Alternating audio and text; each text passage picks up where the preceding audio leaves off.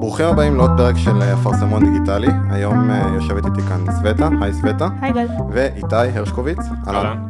אה, היום אנחנו נעשה פרק קצת שונה, גיל לא נמצא איתי, אני המודרייטור סלאש מנחה של התוכנית. אה, בואו תספרו לי קודם כל על עצמכם, גם כשהצופים טיפה יוכלו לדעת, סווטה נתחיל איתך.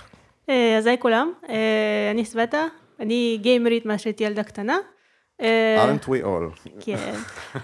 בחיי היום יום שלי אני הייטקיסטית, מפתחת front-end, וכבר חמש שנים מנהלת ערוץ יוטיוב בנושא gaming, שבו אני מבקרת משחקים, מספרת על ההיסטוריה של משחקים, על נושאים עכשוויים בנושא, וכל מיני דברים בסגנון. אה, וזהו. שם הערוץ ביוטיוב, שהמאזינים גם אה, יוכלו כן, אה, כן, זה, לחפש. שאיכשהו שכחתי את הפרט החשוב הזה, אה, לערוץ קוראים Game Jams.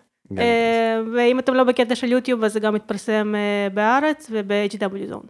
אני בתור אחד שכן אה, יצא לי לצפות גם בכמה ביקורות שלך, אה, חייב אה, לשבח ולהגיד מילה טובה, אתם באמת כאילו יותר ממוזמנים לחפש את זה ביוטיוב, אה, לצפות בביקורות ובסרטונים שהיא עושה, היא באמת מאוד משקיעה בתוכן סופר איכותי אה, וביקורות מאוד מאוד מעניינות. אה, כן, ובעיקר גם ביחס אליי, שאני נתפס בתור בן אדם קצת שלילי וביקורתי מאוד, אז אה, כיף לראות גם אה, מישהי שמאוד מתונה באיך שהיא מציגה דברים, זה מאוד נחמד. איתי, נעבור אליך? נעים מאוד, איתי הרשקוביץ, או קינג הרשקו, כמו שמוכר יותר בטוויץ' וביוטיוב. אני כאילו מרגיש רע עכשיו שאני לא מכיר את הערוץ, כי זה נשמע כמו, זה נשמע כמו איזה חוויה שאני צריך לחוות. אה, ושניכם גם ב Working Gamers, אז בכלל, כאילו, משהו פה נכשל בתקשורת. היה, פה איזה נתק כן. כן. כנראה. אה, בכל מקרה, אני כבר אה, מעל לשנתיים מסטרים בטוויץ' עם קהילה של כמה מאות אה, אה, עוקבים. אה, יוטיוב התחלתי לפני שנה וקצת, גם כמה מאות עוקבים שם, אני מקווה שזה לא אותם כמה מאות. אה, ודיסקורד אה, מאוד מאוד, אה, קהילת דיסקורד מאוד מאוד חזקה, מאוד מאוד מגוונת. לדעתי מורכבת ב-20-30 אחוז מחברי הקהילה של Working Gamers. גיימר מ... נראה לי מאז הזיכרון הראשון שלי, עם מחשב 286 בבית, או, וואו. ואחר כך 486 עם כפתור טורבו. אה, כל מי שבא לסטרים גם רואה על הקיר, אני מדביק את כל העטיפות הישנות של המשחקים שלי, אם זה דום 2, אם זה ההורגים, אם זה זול, הכל אה, שם משובץ על הקירות. אה, ונראה לי ש... שזה זה הפתיח שלי בעצם. מה אתה עושה למחייתך? למחייתי אני עובד אה, בוויקס, אני מעצב אה, ממשקים, מעצב, אה, מעצב UX בעצם. אה, הופך אותי גם מאוד קריטי לגבי אה, מה שקורה במשחקים מבחינת תפריטים וממשקים ודברים כאלה. אה, מגדל אה, תאומים תוך כדי אה, הפנטזיה. להיות סטרימר. אה, פשוט לא ישן, זה בגדול זה. ה-Working Gamer הקלאסי. כן. משחק אהוב, שניכם? ככה בשלוף, אני מכיר אתכם. וויצ'ר 3. וויצ'ר 3. בורדרלנד 2. בורדרלנד 2. אוקיי, אני אתחבר פה לסווטה קצת יותר, ממש פחדתי שתגידי Final Fantasy 15 ואני אצטרך לסיים את לא, ההקלטה. לא, לא, אל תגזים. במקום להגיד, לא. טוב, אה, מצטערים, מצטער חבר'ה הולכים הביתה, לא ממשיכים להקליט. אה, כן, אבל אני שמח שזו התשובה שלך, כי זה באמת אה, משחק נהדר. אז קצת disclaimer על הפרק היום, כמו ששמתם לב, גיל לא נמצא איתי כאן, הוא לא יהיה בפרק איתנו היום, הוא לא הלך לשום מקום, הוא ימשיך איתנו בפרקים הבאים. אה, אנחנו הולכים לעשות היום פרק שהוא טיפ-טיפה שונה, אם אתם אה, האזנתם לפרקים קודמים, בדרך כלל אה, אנחנו לוקחים נושא מאוד ספציפי ומאוד צוללים לנושא הזה. הפרק היום הולך להיות טיפה יותר רחב בנושאים שהוא ידבר עליהם. זה קצת הולך להיות משהו בסגנון של הפרק שהיה לי ולגיל ביחד, שדיברנו רק שנינו, רק שהפעם יש איתי עוד שני אורחים שכל אחד באמת בא בתחומו לעולם הזה, וגם להם בטח יהיה הרבה אינפוט על הנושאים שאנחנו הולכים לדבר עליהם. אה, הפרק הולך לדבר על כל מיני דברים שקרו בתקופה האחרונה או הולכים לקרות בעתיד, אה, ספקולציות, דעות אישיות בהקשר של חברות מסוימות או משחקים מסוימים. אה, אני רק אומר שיש סיכוי שחלק מהדברים שאנחנו מדברים עליהם רלוונטיים לשבוע הזה, ובגלל שהפרק לא יוצא מחר לצורך העניין, יכול להיות שחלק מהדברים טיפה השתנו, זה בכל זאת מדובר באקטואליה, אבל כן השתדלנו לבחור נוש- נושאים ומשחקים ודברים שכאילו עדיין ימשיכו להישאר רלוונטיים, וזה משהו כן שיח שנשאר אה, באוויר, אז אני מאוד באמת השתדלנו על הדברים האלה. אה, אז אנחנו נתחיל לדבר על נושא שבאמת דיברנו עליו, נראה לי די הרבה בכל הפרקים מתחילת הפודקאסט, כי זה באמת אה, סוגיה שהולכת ומתפתחת, וזה באמת קצת הגיע לקליימקס בשבועות האחרונים, שזה אנתם. אה, שניכם מכירים את המשחק הזה, סווטה, אני גם הוצאתי לך הרבה תסכול על המשחק הזה כשדיברנו עליו. נכון. כן, בפרטי. אה, מי שלא יודע מהמאזינים עדיין משחק, עוקב, לא עוקב, אה, דיברנו על, ה, על כל העניין הזה שאנתם כמשחק הוא טיפה, לא טיפה, זה, זה understatement להגיד שהוא כישלון די גדול ביחס למה שהם ציפו שהוא יהיה. ואחד ה... redeeming points שלו כביכול, זה זה ש BioWare אמרו, או יותר נכון, באו בהכרזה שהם הוציאו את ה-road map אה, קצת אחרי שהמשחק יצא, ואמרו, כן, יש הרבה בעיות, אנחנו באמת הולך, הולך, הולכים להתייחס להרבה דברים. עכשיו, בזמנו, אה, הייתה לי התערבות עם גיל, לא רק לי, כל החברים בערך דיברנו על זה המון, שהמשחק הזה כנראה לא, כבר לא יעמוד על הרגליים. אני, זו הייתה הרגשה שלי מהרגע הראשון כמעט ששיחקתי באופן דמו שלו. אה, ואמרתי לו, אני לא חושב שמה שהם יעשו, הם יצליחו לתקן את הבעיות הקונספטואליות של המשחק הזה, לדעתי זה לא הולך להשתנות. גיל מאוד, וזה מפתיע, כי אני בדרך כלל הרומנטיקן מבין שנינו, גיל מאוד בטוח שדברים יהיו בסדר, ושעוד חצי שנה המשחק הזה יתקן הכל, והכל יהיה כאילו back on track, ויהיה בסדר, והשחקנים יחזרו, והכל יהיה אחלה. אני לא מסכים עם זה, וזה בדיוק מביא אותי לנקודה הזאת שהם fucking ביטלו את ה roadmap שהם הכריזו עליו. הם באו עם roadmap, אמרו, הנה התוכנית שלנו, אנחנו הולכים להוסיף ולתקן המון דברים, אם זה ה Cataclysm, אה, אם זה תיקונים של gear, של כל מיני מערכות במשחק. לא עוזר להם להיות ווקאליים, בסופו של דבר הם באים, מבטלים את זה ואומרים, אין לנו שום תאריך לדבר הזה. אנחנו מצטערים, אבל אנחנו לא יודעים מתי אנחנו הולכים לתקן את כל ה bullshit במשחק הזה. אני מאמין שאתם מסכימים עם זה גם. כן, אה, כל דבר ש-EA נוגעים בו בשנים האחרונות אה, לא ממש הולך כמו שצריך בצורה שטובה לצרכנים בכל את, אופן. אתה אומר שמדובר ב-EA, אבל אם אני עכשיו חוזר לכתבה שיצאה ב Kotaku בנושא הזה, אפשר לראות שהבעיה היא לא בהכרח EA, זאת אומרת, נכון, EA דחפו... כן, זה גם תרבות העבודה ב BioWare. גם, אבל EA דחפו אותם לעבוד במשחק הזה, לפתח אותו על Frostbite, שזה מנוע שלא אמור להיות למשחקים מהסגנון הזה. אבל מצד שני, בסופו של דבר, שוב פעם, יש כאן את BioWare, ויש להם חלק גדול מן הסתם בקטע הזה, ואני חושב, עם כמה שאני לא מחבב את EA כחברה, וגם כל הפרויקט הזה של Anthem, אשכרה גרם להם ל shift בצורת חשיבה שלהם, ואמרו, אולי אנחנו לא צריכים להתרכז במשחקי triple A בכלל. אה, ובכל זאת, הם נתנו, הם נתנו ל BioWare לדעתי יותר ממספיק זמן אה, לעבוד על ה pre production של המשחק הזה, אה, ולהעביר אותו מקונספט למשחק עובד, ובאמת היה להם מספיק זמן לפתח את זה. זה פשוט לא קרה, כאילו, המשחק הזה היה, התחיל כקונספט. אני חושב שבע שנים לפני שהוא יצא בערך, שש שנים, כן, הם עבדו על הפיתוח שלו רק אה, בשנתיים, אפילו פחות. כן, פחות, כן, שנה, כן, שנה וקצת, וקצת, זה כן, בפועל מה שהם... עצמו, כן. כן, זה גם, גם מה שבעצם דובר בכתבה הזאת בקוטקו, מי שלא יודע מהמאזינים, יצאה אה, כתבה מאוד אה, גדולה בקוטקו, שבעצם מדברת על כל העניין הזה של אנטם, והיא מתחילה גם, מעבר לזה, היא פותחת את כל התנאי ההעסקה בחברות האלה, ויש שם המון עדויות של עובדים מהפרויקט של אנטם שעזבו את הפרויקט. למה הם עזבו, מה קרה שם מאחורי הקלעים, איפה דברים נפלו. אה, יש המון סרטונים ביוטיוב שבאמת מדברים על הכתבה, אני לא אתחיל לפתוח את זה כי זה לא הנושא של הפרק, אבל יש סרטון של אנגרי ג'ו אה, מאוד מאוד טוב, אה, בדרך כלל, כאילו, הוא בן אדם נורא שלילי גם, אבל, אבל כן, אבל הוא כן... אני, הוא... מבין, אני מבין את הנקודת השקה ביניכם. אבל הוא כן, הוא כן אבל מפרט בצורה מאוד טובה מה, מה, מה בעצם היה בכתבה הזאת, והם כן מדברים על זה בסרטון שהוא עשה על זה, אז אם אתם מתעניינים, אני באמת מפנה אתכם לשם. אה, אבל בגדול זה מה שהכתבה דיברה, למה הפרויקט הזה נפל, מי האשם או לא אשם, איפה דברים נפלו בין הכיסאות, ואיך זה בעצם העיניים של האנשים שעבדו בביואר אה, באותה תקופה, שהיו חלק מהפרויקט הזה. עכשיו, דבר נוסף, אה, מעבר לביטול של ה roadmap והכתבה הזאת, זה גם זה שלא מזמן הם הכריזו הרי על זה שהם מעבירים הרבה מהמפתחים ל Dragon Age, שזה גם כן משהו שהוא קצת כאילו... בפני עצמו, כאילו, אתה יודע, אין, אין, אין, לא נשאר הרבה שלד למשחק הזה, ויש כל כך הרבה עבודה ותיקונים שצריכים לעשות ברמה הקונספטואלית של לשנות שם מערכות במשחק. אני יכול אה, כאילו, קודם כל אני חייב איזשהו disclaimer על Anthem, אה, אני קיבלתי אותו מתנה ליום הולדת, למרות אה, שיחתנו על ה pre-order, Anthem היה משחק שלא התכוונתי לקנות, בטח לא לשחק בו ביציאה. זה מפתיע, כי אתה מקודם דיברנו ואמרת לי שדווקא Borderlands למשל עשית pre-order ישר. שיחקתי Borderlands אחד, המפגש שלי איתו היה עם אה, חבר בקונסולה בסוני 3 נראה לי, okay. אוקיי. פעם ראשונה, שיחקנו split screen כמו שצריך, כמו, ש, mm-hmm. כמו שחברים אמורים לשחק. אה, נדלקתי על המשחק, באותו זמן לא היה לי מחשב gaming, מיד אה, קניתי את אחד איך שקניתי מחשב, 100 שעות עליו ואז כבר היה הכרזה על 2, pre-order ל-2 כמובן, הדלוקס עם כל החבילות הרחבה. אמ, שם אולי נולדה ההתמכרות ל pre-order, כי הטעם הראשון היה טוב, כי Borderlands 2, לדעתי זה משחק מושלם, אמ, ואני חושב שזה מאוד מאוד הכניס אותי לז'אנר הזה של ה... אם ה gaming loop מספיק טוב ב shooter looter, אני אשאר בו, כי Borderlands יש, יש לי עליו 300 שעות רק במחשב, אני מתאר לעצמי שיש עליו עוד 300 שעות בקונסולות. זה לא כזה הרבה דרך אגב. זה לא כי. נכון, הקטע הוא שתוך כדי אני, יש לי קשב וריכוז מאוד מאוד נמוך, אז אני יכול לעשות 300 שעות על משחק אחד, תוך כדי שאני עושה 300 שעות על עוד 4 משחקים במקביל. וואו. אמ, אפילו גיליתי ששיחקתי בפורצה 4 אה, כמעט 200 שעות, בלי, בלי לשים לב. אני לא ישן, כמו, כמו שתיארתי. אה, שינה זה overrated. לגמרי. אמ, מי, ש, מי שיש לו תוכניות להיות אה, כאילו גיימר, הארדקור עם אה, משפחה, זה לא, ו- לא ועבודה במשרה מלאה, מוותרים על משהו וזה בדרך כלל השינה. עכשיו, אנטם פשוט היה נראה לי כמו, איך נקרא לזה? זה היה נראה כמו ניסוי כלים. אה, זה היה פחות נראה כמו משחק.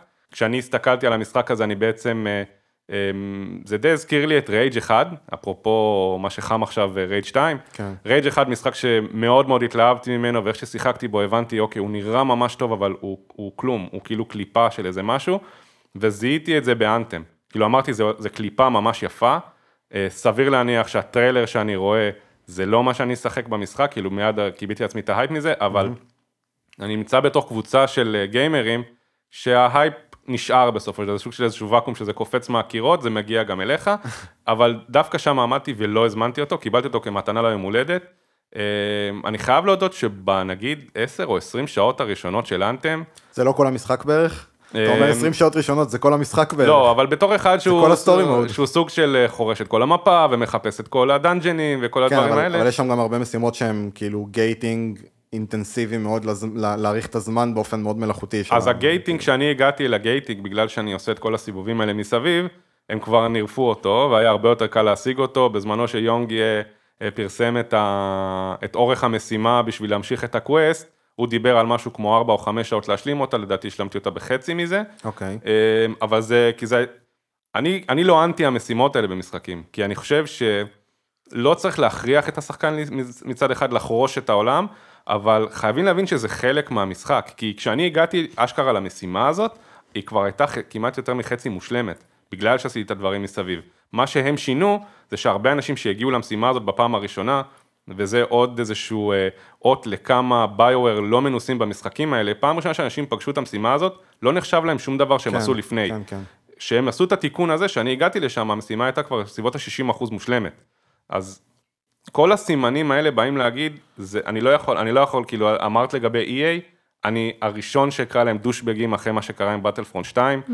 זה משחק שכולנו, כל החברים תכננו לקנות ולחרוש אותו, נהנינו מהבטא שלו, הבטא הפתוחה, אמ, ואני, וזה גם בתור שחקן שיש לו המון זיכרונות טובים מ Battlefield 3 ו Battlefield 4, אמ, והם חירבו את המשחק הזה, וגם בתור חובב Star Wars, זה גם, זה עוד איזה סוג של אגרוף, אז אמ, אני הייתי מאוד מאוד רוצה להפיל את זה על EA, אבל פה נראה שפשוט BioWare drop the ball, כי חלק מהכתבה הזאת דיברה על זה שפעם ראשונה ב-EA, ב-E3 2017, איזה פעם ראשונה שהם נחשפו ל... או, אה, זה זה המשחק בדיוק מה שאנחנו עושים? שרציתי להגיד, בקטע של ה empty של, של לראות משהו שהוא מאוד יפה, הם בעצמם ראו את זה, אמרו, אוי, זה נורא יפה, אבל רגע, מה, אין פה כלום, כאילו. לא רק אין פה כלום, אמרו, אוקיי, זה כאילו הפעם הראשונה שאנשים כן. שעובדים על המשחק, שהם מבינים איך זה בכלל עובד, מה ה vision שלהם. אה, ואז פתאום, אה, זה לא story, כאילו, ההוא הרים, כאילו, ב-E3 הם, ב-E3 הם ממש הרימו נשק מהרצפה וראו נשק legendary, ואז אה, היה איזה דיבור זה, אה, זה, זה אנחנו צריכים להכניס פה loot, וזה מאוד מאוד מתחבר לחוויה של המשחק. אין, במש... זה shooter looter בלי loot. יש פה המון loot, הוא פשוט useless. לא, זה, זה לא, אין, אין בו המון loot, זה הקטע, אנשים חייבים להבין, זה אותם נשקים, בדיוק אותו עיצוב, פשוט בצבעים שונים. זה מה שאני אומר, זה כמות מאוד גדולה של loot, אבל בפועל זה מאוד כאילו, אין פה כלום. הם נראים אותו דבר, הם מרגישים אותו דבר. ה tooltip של הלוטים מטופש ברמה, לא רק כאילו- זה, במשך תקופה מאוד ארוכה, ה assault rifle האפור במשחק level 1 היה יותר חזק מהנשקים הלג'נדרים. כן, כן, אני כי היה איזשהו קטע זה- של לעשות balancing לנשקים, כדי שאנשים לא ירגישו אה, שהם חלשים מדי כשהם משחקים עם חברים שלהם, ובסוף יצא שאני משתמש ב assault rifle level 1, אני עושה יותר נזק מנשק legendary. לא, זה לא, זה. לא היה נזק, אני חושב שזה עניין של scaling, ה item level שלך עשה scale לכמה רמת קושי קשה? לא, ב grand מספרים, master? מספרים, מספרים. אה, אוקיי, אוקיי. ממש מספרים. אוקיי. המספרים שהייתי רואה היו גבוהים יותר משל נשק legendary, אני הייתי רואה את הברים של האויבים. נמסים, ואני מחזיק נשק level אחד, הוא גם לא נראה טוב, כאילו ה legendary הוא פתאום יש עליו skin מגניב.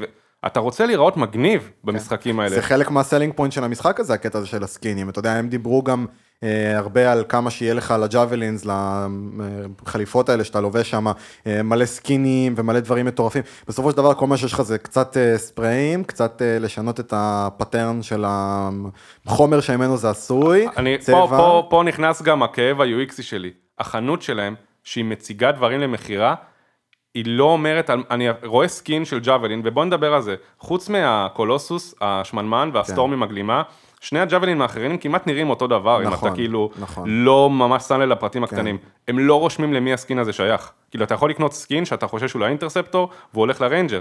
ואותו דבר לגבי ה emotes, אין preview של זה. יש רק תיאור, אוקיי, זה רובודנס. אוקיי, אז אני מתאר לעצמי שזה, כאילו, דברים מאוד מאוד בסיסיים במשחק חסרים, וזה זה גם segue טוב לדבר האחרון הכי חם שקרה עכשיו אה, באנתם, שהם פשוט הוציאו את ה Elysian chest, מחקו אותם מהמשחק, כי אנשים התלוננו שה grind קשה, או שהדברים שהם מקבלים מהם לא שווים.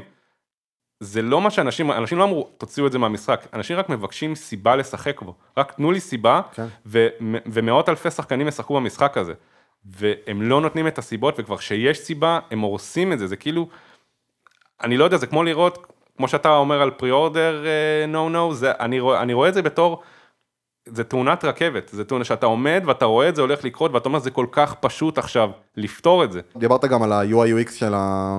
של החנות. זה לא רק בחנות, כאילו בוא נדבר על זה, ה-UI במשחק מזעזע בכל לבל אפשרי. בוא נגיד את זה ככה, כשיש לך באותה חנות אוריג'ין את אייפקס לג'נדס ליד אנתם, ואייפקס לג'נדס, אני, אם, אם הייתי ממשיך, אה, היה לי פעמים שהייתי בא להרצות אה, ב-HIT איפה שלמדתי, על, כאילו להרצות, לעזור קצת עם ביקורות לגבי עיצובים של אנשים.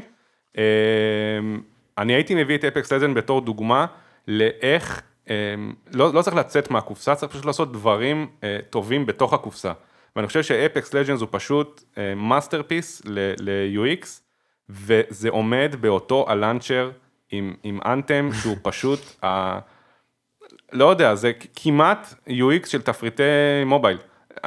שום כן. דבר שם לא, לא מספיק אינטואיטיבי לא בשבילי. אינטואיט- זהו, זה משהו שאני אמרתי אותו הרבה, וגם דיברתי על זה עם סווטה לפני הפרק, שאני חושב שהמשחק היחיד ששיחקתי בו בתקופה האחרונה שמשתווה לכמה שזה גרוע, זה Super Smash Brothers, ששם גם ה-UI מזעזע פשוט, וזה נורא הפתיע אותי, כי נינטנדו בדרך כלל מעולים בלעשות UI. כן. ואני, ואני אומר, כאילו, תפריטים ב shooter looter זה כל כך, כל כך חשוב, חשוב, אתה, כן. אתה מבלה, זה, זה אחד רוב הדברים הזמן שלך בלהשוות כן. בין אה, שתי פיסות גיר, אז אני כן. הייתי משחק אה, גרימדון, שהוא כאילו, ה, לא יודע אם היורש של דיאבלו 2, או הוא, הוא בתחום, ולא הייתי מצליח להחזיק עם זה סטרים בדרך כלל, כי אנשים היו כל כך משתעממים מלראות אותי משווה כל, כל, נתונים, אה, כן. כל קריט וכל אפיניטי וכל, אה, כן. זה קורסיב, אני, זה, אני, ש- כאילו, זה, זה, ואין את זה באנתם, כאילו, אני כבר מקבל את עלות, הוא נראה מגניב, הוא לא טוב יותר מהנשק הסגול שהיה לי קודם, כי זה shooter looter, כאילו, עזוב, אין לי, אין לי בעיה לקבל סיפור מחורבן, באמת, ואנתם זה, עזבו שהבוס האחרון שאתה נלחם בו סוף הקמפיין, אתה אפילו לא אתה זה שהורג אותו, הוא כאילו כל הרע שבעולם,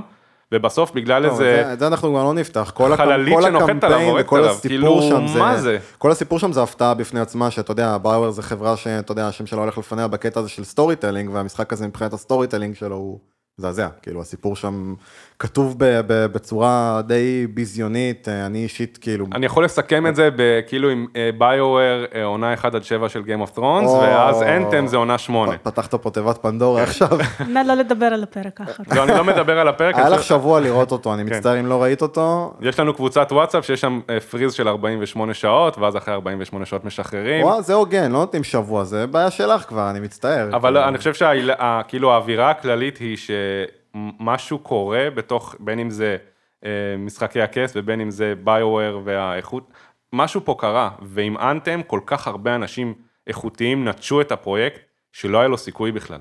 ומדבר גם על הבן אדם שהיה אמור לכתוב את הסיפור של המשחק, עזב באמצע. אז אולי אנשים כבר הבינו שמה שהם לא רוצים את השם שלהם על הדבר הזה. וזה כאילו, כשאני רואה אה, כאילו אנשים קופצים אה, לים, בורחים מה, מהספינה הטובעת, זה אמר לי אל תקנה.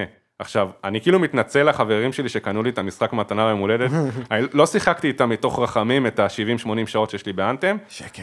אבל, אה, אבל בוא נגיד את זה ככה, שזה לא משחק שאני כאילו, אני לא מתעניין בפאצ' נאוטס, אני לא, אני הורדתי את הפולו בטוויטר, כאילו אני יצאתי מהדיסקורד שלהם, אין שום עניין כבר, כי אתה רואה שזה אבוד. זאת אומרת, אתה כשחקן סקפטי, אתה אומר לעצמך... זה לא סקפטי אפילו, אני... כאילו, כן, אני אומר, אתה כרגע אומר, גם אם תתקנו את זה, כבר לא אכפת לי. לא, זה, הלאה. יש לי, יש לי חוויה דומה מ World War Z שיצא ב Epic launcher לא מזמן, המשחק יצא בלי שאני אוכל לשחק עם חברים, חיכינו שבועות לתיקון, כבר זה עבר את, ה, את השלב שאני יכול לקבל עליו refund,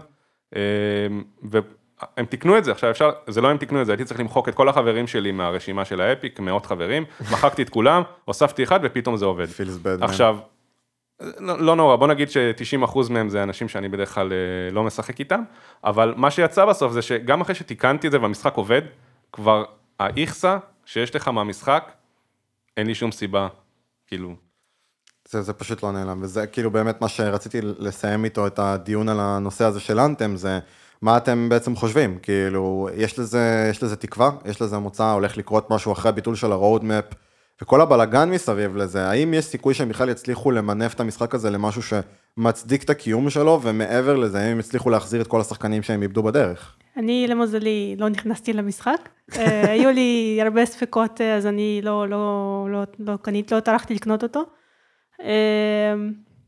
אה, אז לכן פחות אכפת לי, בתכלס, מצטערת, מה יקרה לו בעתיד, אבל אני חושבת שזה איזושהי נורת, במיוחד הכתבה עם אני חושב קוטקו שצריך להיות והכל, שנורת להיות נורת אכפת אזהרה. לך, סליחה שאני קוטע אותך, כן. צריך להיות אכפת לך לא רק בקטע הזה של אה, ספציפית אנתם, אלא כי כן, יש כן, לזה לא. גם השלכות על ביו אני- כחברה. אני יודעת, אני יודעת, אז מה שאני אומרת שזאת, אני כן שמחה שזאת איזושהי נורת אזהרה למנהלים בביובר, שכל הסיפור הזה יצא החוצה בעצם, שכל, שהם הם קראו לזה כל השיטת עבודה ההזויה הזאת שלהם, שגרמה לאנשים לצאת לשבועות של אה, מבעיות נפשיות כבר, מרוב, לחץ שהם חוו שם אה, בפיתוח של המשחק הזה.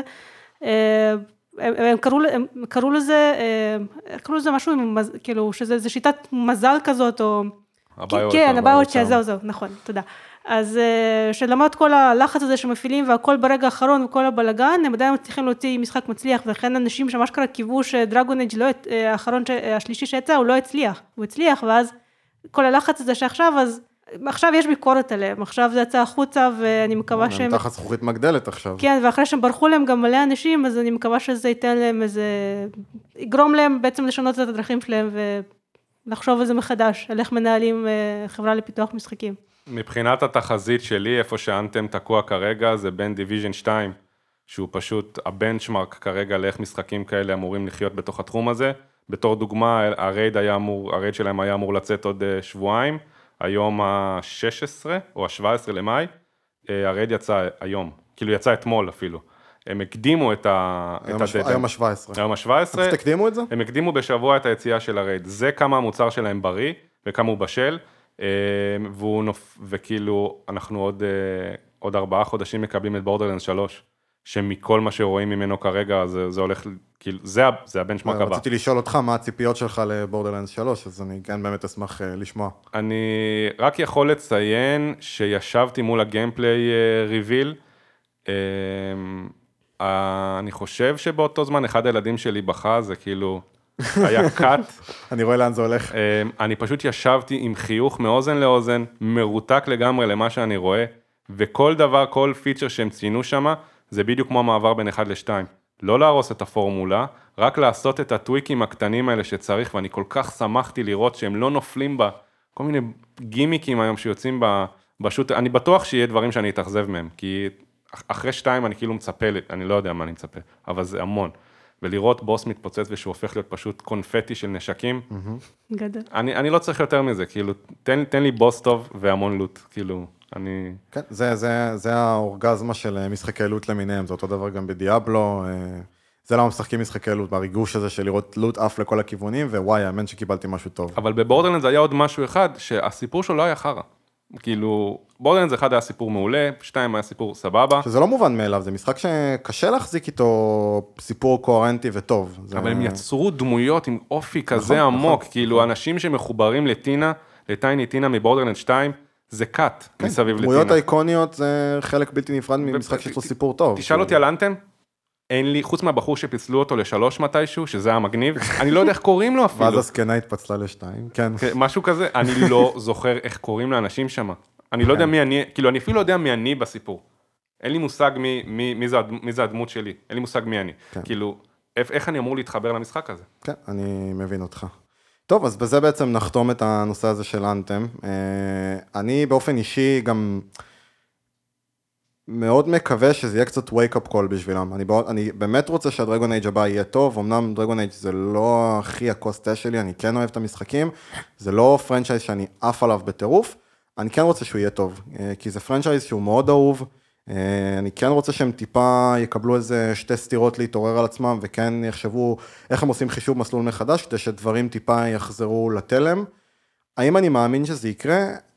לא יודע, כאילו, אני מאוד סקפטי לגבי האנתם, אני כבר לא חושב שיש משהו שיצליח להציל אותו, כי אני חושב שזה יהיה מעולה מבחינתם, אם הם פשוט יהרגו את אנטם. נכון, נכון. ובסוג של איזה פיצוי לקהילה, לא יודע מה, יחזירו כסף, או אין לי מושג מה יעשו, כדי שהמשחק הבא אולי יצא בריא. אני לא מאמין שהם יעשו את זה, כי הם עדיין לא. תחת EA. כן. אני גם לא מאמין שיהרגו את ביואר, כי כאילו, זה, זה עדיין סוג של, אה, של קאש קאו. כן. הם, הם לא יעשו את זה כן, כן, כן, כזה. השם השם שלהם שלהם עדיין מספיק בדיוק, חזק, השם כן. שלהם עדיין מספיק חזק. אני כן באמת מקווה שהם יבינו שכמות הזמן והכסף שהם יצטרכו להשקיע באנתם בשביל להפוך אותו למשהו שהוא, אה, שהוא שווה, היא פשוט לא שווה את זה. כאילו, עדיף שתעבירו את המשאבים שלכם לפרויקט הבא, תעשו אותו הכי טוב שאתם יכולים, ותגרמו לשכוח, לכולם לשכוח מהאסון הזה. אני כולי תקווה שזה יקרה, אבל רק ימים יגידו. זה סוג של come clean, אני חושב שיש כן. איזשהו קטע של חברות להסתיר את הדברים האלה, ו-EA יצאו באיזשהו ראיון, אה, אנדרו ווילסון דיבר על זה שזה משחק גדול מדי, הם לקחו על עצמם פרויקט גדול מדי. בוא דבר דוגרי. זה bullshit. את- אתם לא ידעתם מה אתם עושים, אתם לא ידעתם, לאן- זה, זה צריכה להיות הנימה. מצטערים, אנחנו לא ידענו מה אנחנו עושים, קחו את הכסף שלכם. זה, זה PR bullshit, זה, כן. ככה זה, אין מה לעשות, ככה זה בחברות הגדולות. טוב, אה, אז נעבור לדבר קצת על נושא טיפה יותר אה, משמח ואופטימי, שזה E3. אה, הדבר הראשון שהייתי רוצה להעלות בהקשר הזה, זה באמת הנטישה הזו של חברות כמו סוני ונינטנדו, את, ה, את, ה, את האירוע הזה. E3, למי מהמאזינים שלנו שלא יודע או לא שמע או לא מכיר, זה כנס אה, מאוד גדול שמציגים בו, חברות משחקים מציגות אה, פרויקטים, טריילרים של אה, משחקים. אה, בעבר באמת החברות הגדולות, שזה מייקרוסופט, סוני ונינטנדו, הם היו ה core של, ה, של הכנס הזה, כמובן תחת עוד publishers וחברות כאלו ואחרות שהציגו משחקים אה, תחתיהם או עצמאית. אה, ובשנים האחרונות יש באמת shift קצת באיך שהכנס הזה מתנהל, האירוע הזה. אה, וסוני יוצרים את האירוע משלהם, נינטנדו עברו לדיירקטים שלהם, שזה סוג של מבזקים שבהם הם מכריזים אה, על, על משחקים חדשים עם טריילרים, אה, ובעצם הופכים את זה לדבר עצמאי.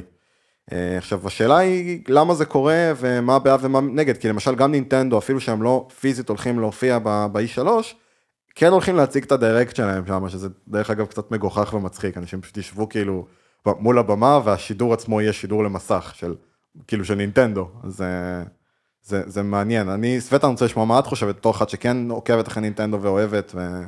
אה, הדבר היחיד שאני חייבת להגיד שזה פשוט פחות נוח לי, בתור מי שמסקרת פעם בשנה, יש כנס שבו אה, אומרים, פחות תוכן בשבילך, כל היוצרי תוכן יגידו את זה.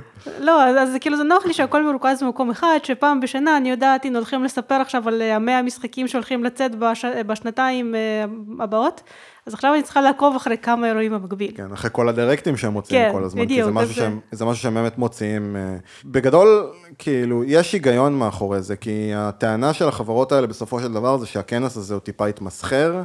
אה, זה קצת נהיה, הייתי אומר, כנס של אה, קצת טפיחה עצמית על השכם, תראו את הטריילרים שלנו למשחקים שלא הולכים לצאת בעשור הקרוב בכלל, אז מה בעצם הפואנטה? וזה שהחברות האלה, כמו נינטנדו סוני, עושות את האירועים שלהם, או את הדרך שלהם להציג את, ה, את הטריילרים האלה, זה עולה להן הרבה, הרבה פחות כסף, והם גם הופכים את זה לנגיש יותר. זאת אומרת, אם בעבר חברה הייתה מחכה עד לכנס הזה כדי להציג מה יש לה בשרוול, עכשיו... נינטנדו עם הדיירקטים שלהם יכולים פעם בכמה חודשים לעשות איזשהו מבזק קצר ביוטיוב, יש להם המון צופים וכולם רואים את זה, והם יכולים שם להכריז, הנה תראו טריילרים לחצי שנה הקרובה, לשנה הקרובה, או TBA, לא יודע, TBD, אה, מה, מה הולך לקרות עם זה. אה, אני רוצה שנדבר גם בהקשר של E3 על משחקים אה, שהולכים לצאת, בהקשר של חברות שונות, אה, ספקולציות. אקסבוקס כנראה יכריזו על הלו חדש, אני אישית... כבר הכריזו, הכריזו. כאילו אוקיי. הראו קסדה. הראו קסדה. כן. זה, זו הכרזה. כן, הראו אוקיי. קסדה וקצת נוף, אז אני לא יודע, כאילו, אני חושב ששנה גדולה מאוד ל Halo בגלל Master Chief Collection ב Steam, הולך לעלות מודעות מאוד מאוד גבוהה למשחק הזה. אני לא שחקן אה, כזה גדול של Halo, החשיפה שלי הייתה והיה באקסבוקס 360 של חבר, אז אה, אני לא בהייפ אה, ל Halo. אה, אבל אני חושב שמייקרוסופט עכשיו באיזשהו שלב, שאתה רואה אותם בכל חור שקשור לגיימינג, בגלל הסוויץ' הזה שהם מנסים לעשות, או נינטנדו, סוויץ', אה, הם, הם עושים עכשיו מהלך מאוד מאוד גדול, ובשביל לחזור לתודעה בתור חברה רלוונטית, מן הסתם הם, הם יורים באירועים האלה בכל התותחים. אה, אני חושב שב-E3 הקודם ציפו ליותר מהם מבחינת אה, הכרזות, הם יותר ברור. דיברו על... תמיד מצפים מהם ליותר וזה לא קורה, כאילו, וגם עד שזה כן קורה זה מתבטל, אז כאילו... אז, בין, אז מה ש... Scalebound זה היה נראה לי שהתבטל המשחק הזה אז האקסקלוסיבי. הכריזו לאקסבוקס 1, משחק עם דרקונים סופר מגניב, נראה לי Scalebound קראו לזה. אה, זה היה נראה מדהים, כאילו סוג של open world עם דרקונים, RPG, מגניב, זה כזה נורא לא אופייני למייקרוסופט לעשות דבר כזה. בסוף הפרויקט בוטל וזה לא קרה, זה חבל מאוד. אז מה, ש, מה שהם עשו בעצם, מה שהם ניצלו את E3 הקודם, זה בעצם להתניע את המהלך הזה, ובעצם הכריזו על כל הסטודיואים שהם קנו, וכל הש, ה, כאילו השמות שמתחברים לסטודיואים האלה. אבל בתכלס לא ראית אה, יותר מדי מזה. אז מה שאני מסתכל על זה, זה קודם כל אה, להבין מהם מה הולך לצאת מהסטודיואים האלה שהם קנו. אם יש, אני לא יודע אם, אני לא אחד שהולך לקנות אקסבוקס, כן? אבל אני כן אחד שיש לו את ה Game Pass. אה, ואני כן מחכה לאיזה בשורה לשחקני ה-PC ממייקרוסופט, כאילו, מייקרוסופט אלוהי ה-PC, כן, Windows, כאילו, אז, וה Game Pass כרגע הוא מאוד מאוד דל, אני מצפה להמון הכרזות שם, וגם כל הנושא הזה של השירות סטרימינג של המשחקים שלהם, שהם דיברו על קונסולה ב-100 כן, דולר. עכשיו בדיוק עושים, אה, לחצו ידיים עם סוני, ואמרו שזהו, הולך להיות cloud servers משותפים ויותר שיתוף פעולה. מאוד מעניין אותי לראות מה זה אומר קדימה בכל מה שקשור לאקסקלוסיבים, ובדיוק באתי לשאול אתכם, אתה אומר שאתה לא היית קונה אקסבוקס, השאלה היא האם עכשיו היה יוצא אקסקלוסיבי שנראה לך מדהים והוא יצא רק לאקסבוקס, לא ל-PC. האם זה סיבה מספיק טובה בשבילך לקנות קונסולה? Um, הבעיה שמחיר של קונסולה הוא בדרך כלל כמו מחיר של שדרוג של כרטיס מסך במחשב, ותמיד אני אומר, אם היה לי אה, 1,500 שקל או 2,000 שקל פנויים בשביל להביא לי קונסולה, זה בדרך כלל ייגמר בלהחליף כרטיס מסך במחשב. Um, קודם כל בגלל העובדה שאני מושקע שם, ושתיים, בגלל, ה... זה, זה אישי שלי, אני מתפזר על כל כך הרבה משחקים, שאפילו שראיתי את God of War וריירתי עליו, אמרתי, אוקיי, אני מכיר שלושה חברים שיש להם סוני, אני סביר להניח שאם אני ממש ארצה, אני משתכן אצלהם, כאילו כל ערב אחרי העבודה, הולך לשם, נותן איזה כמה שעות וסוגר את הפינה הזאת, כי קשה, המילה הזאת, אקסקלוסיביות, היא, היא, היא קשה לי אה, בתור, אה, בתור שחקן PC, שיש, יש לי, לדעתי, רק בסטים יש לי סביבות ה-200 משחקים, אם נסתכל על לאנצ'רים אחרים, בכולם ביחד יש לי כנראה עוד 100, קשה לי עם, ה, עם הקטע הזה. זהו, אז אני, לדאבוני, נכנעתי לפני כמה שנים וקניתי פלייסטיישן 4 פרו, אה, ממש כאילו כמה חודשים אחרי שהוא יצא. בשעה טובה. אה, אני גם כאילו הייתי שחקנית של אה, PC הרבה שנים, אבל אחרי שהתחילו לצאת, ב, ב, הם התחילו להוציא אקסקלוסיבים ב, ב, בקצב מסחרר, ו, ופשוט הם מדהימים, אז...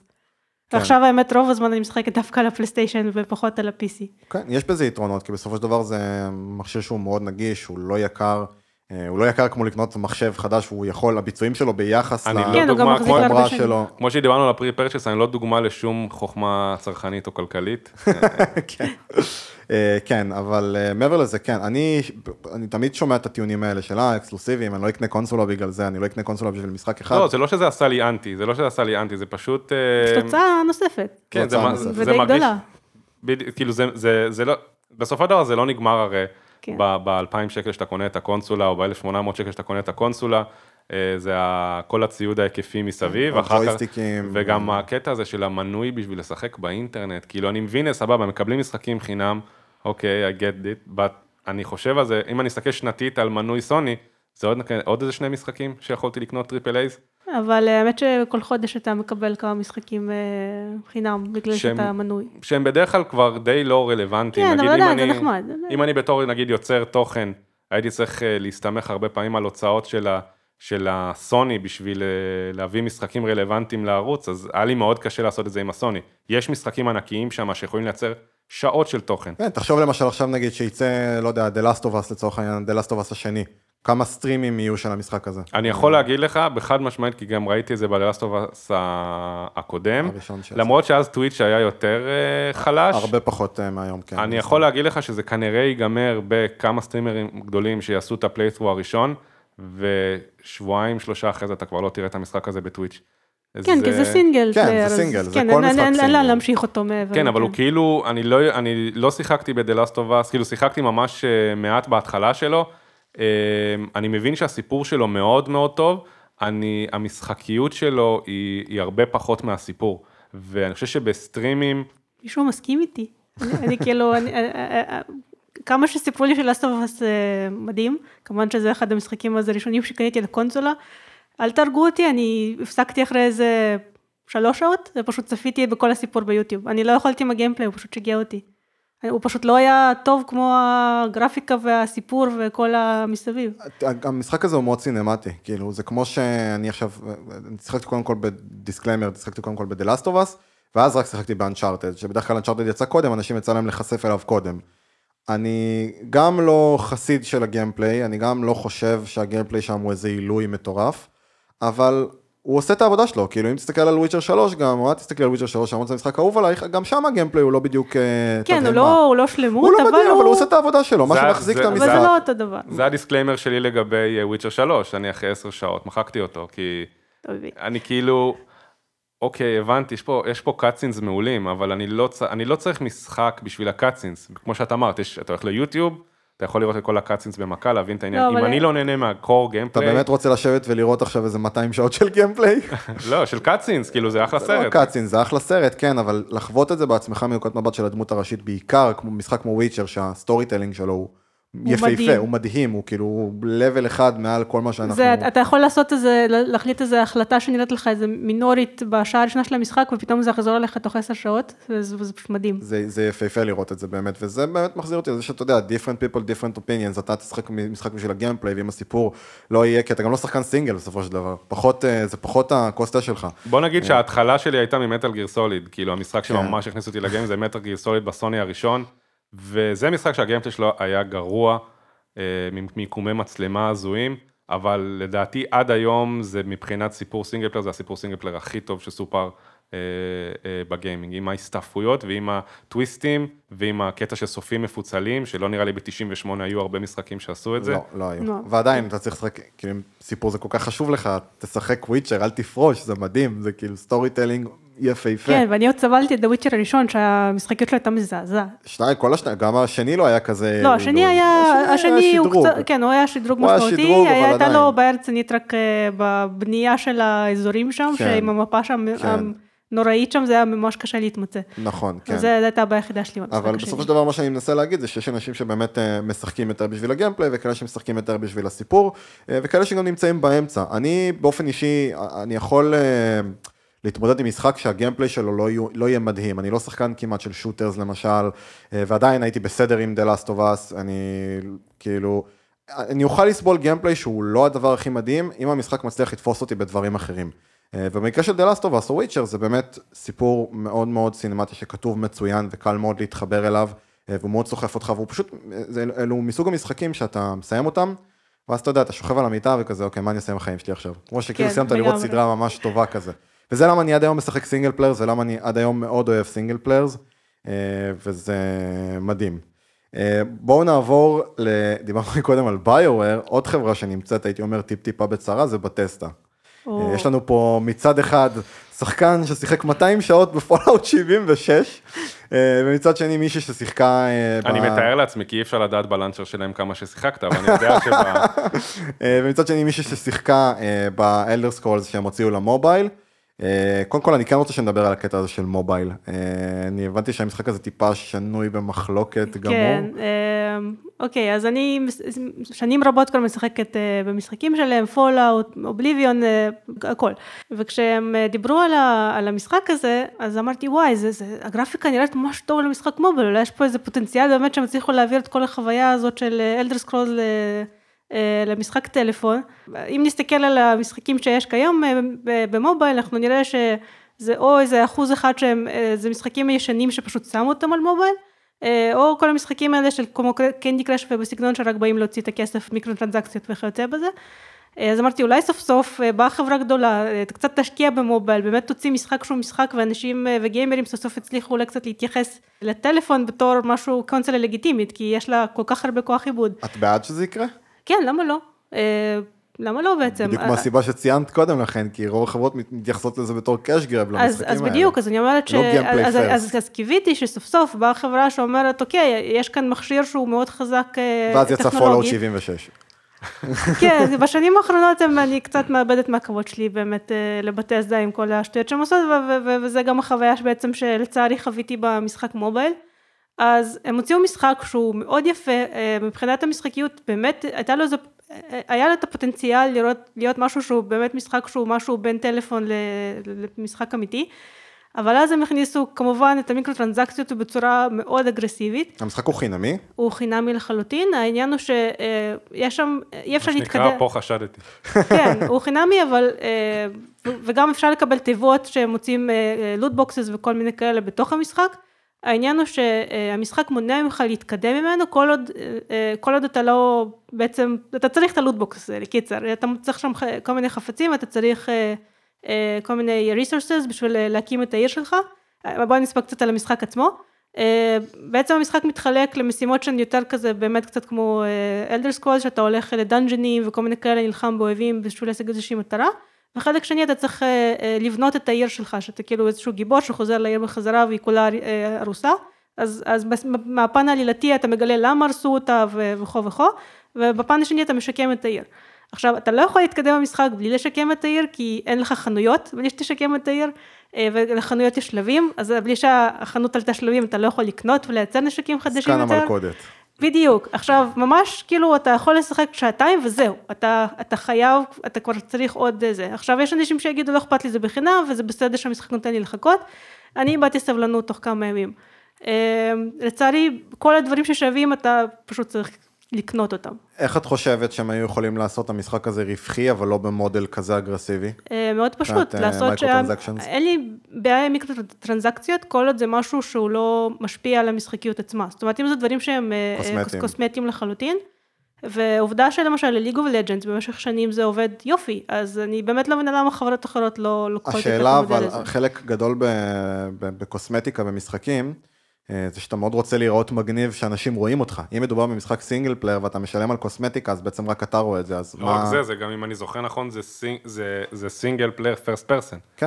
אז כאילו, חוץ איפה... מהחרב שלי, למה אני אעשה כן, נכון. קוסמטיקה? איפה תיכנס לפה בעצם הקוסמטיקה בצורה שתהיה מספיק משמעותית שאנשים ירצו לקנות כן, את זה? כן, יש בזה איזשהו היגיון. נכון. זהו, זה, כן. זה, זה למה אני תוהה, איזה מודל עסקי אחר אפשר לעשות למשחק כזה, אה, שבאמת כאילו, את יודעת, לא יהיה אגרסיבי מבחינת micro transactions בצורה של. אם אני לא משלם להם כסף, כאילו, או לחילופין, למה הם פשוט, לא, לא היה עדיף להם פשוט לעשות, לתמחר את זה כמשחק.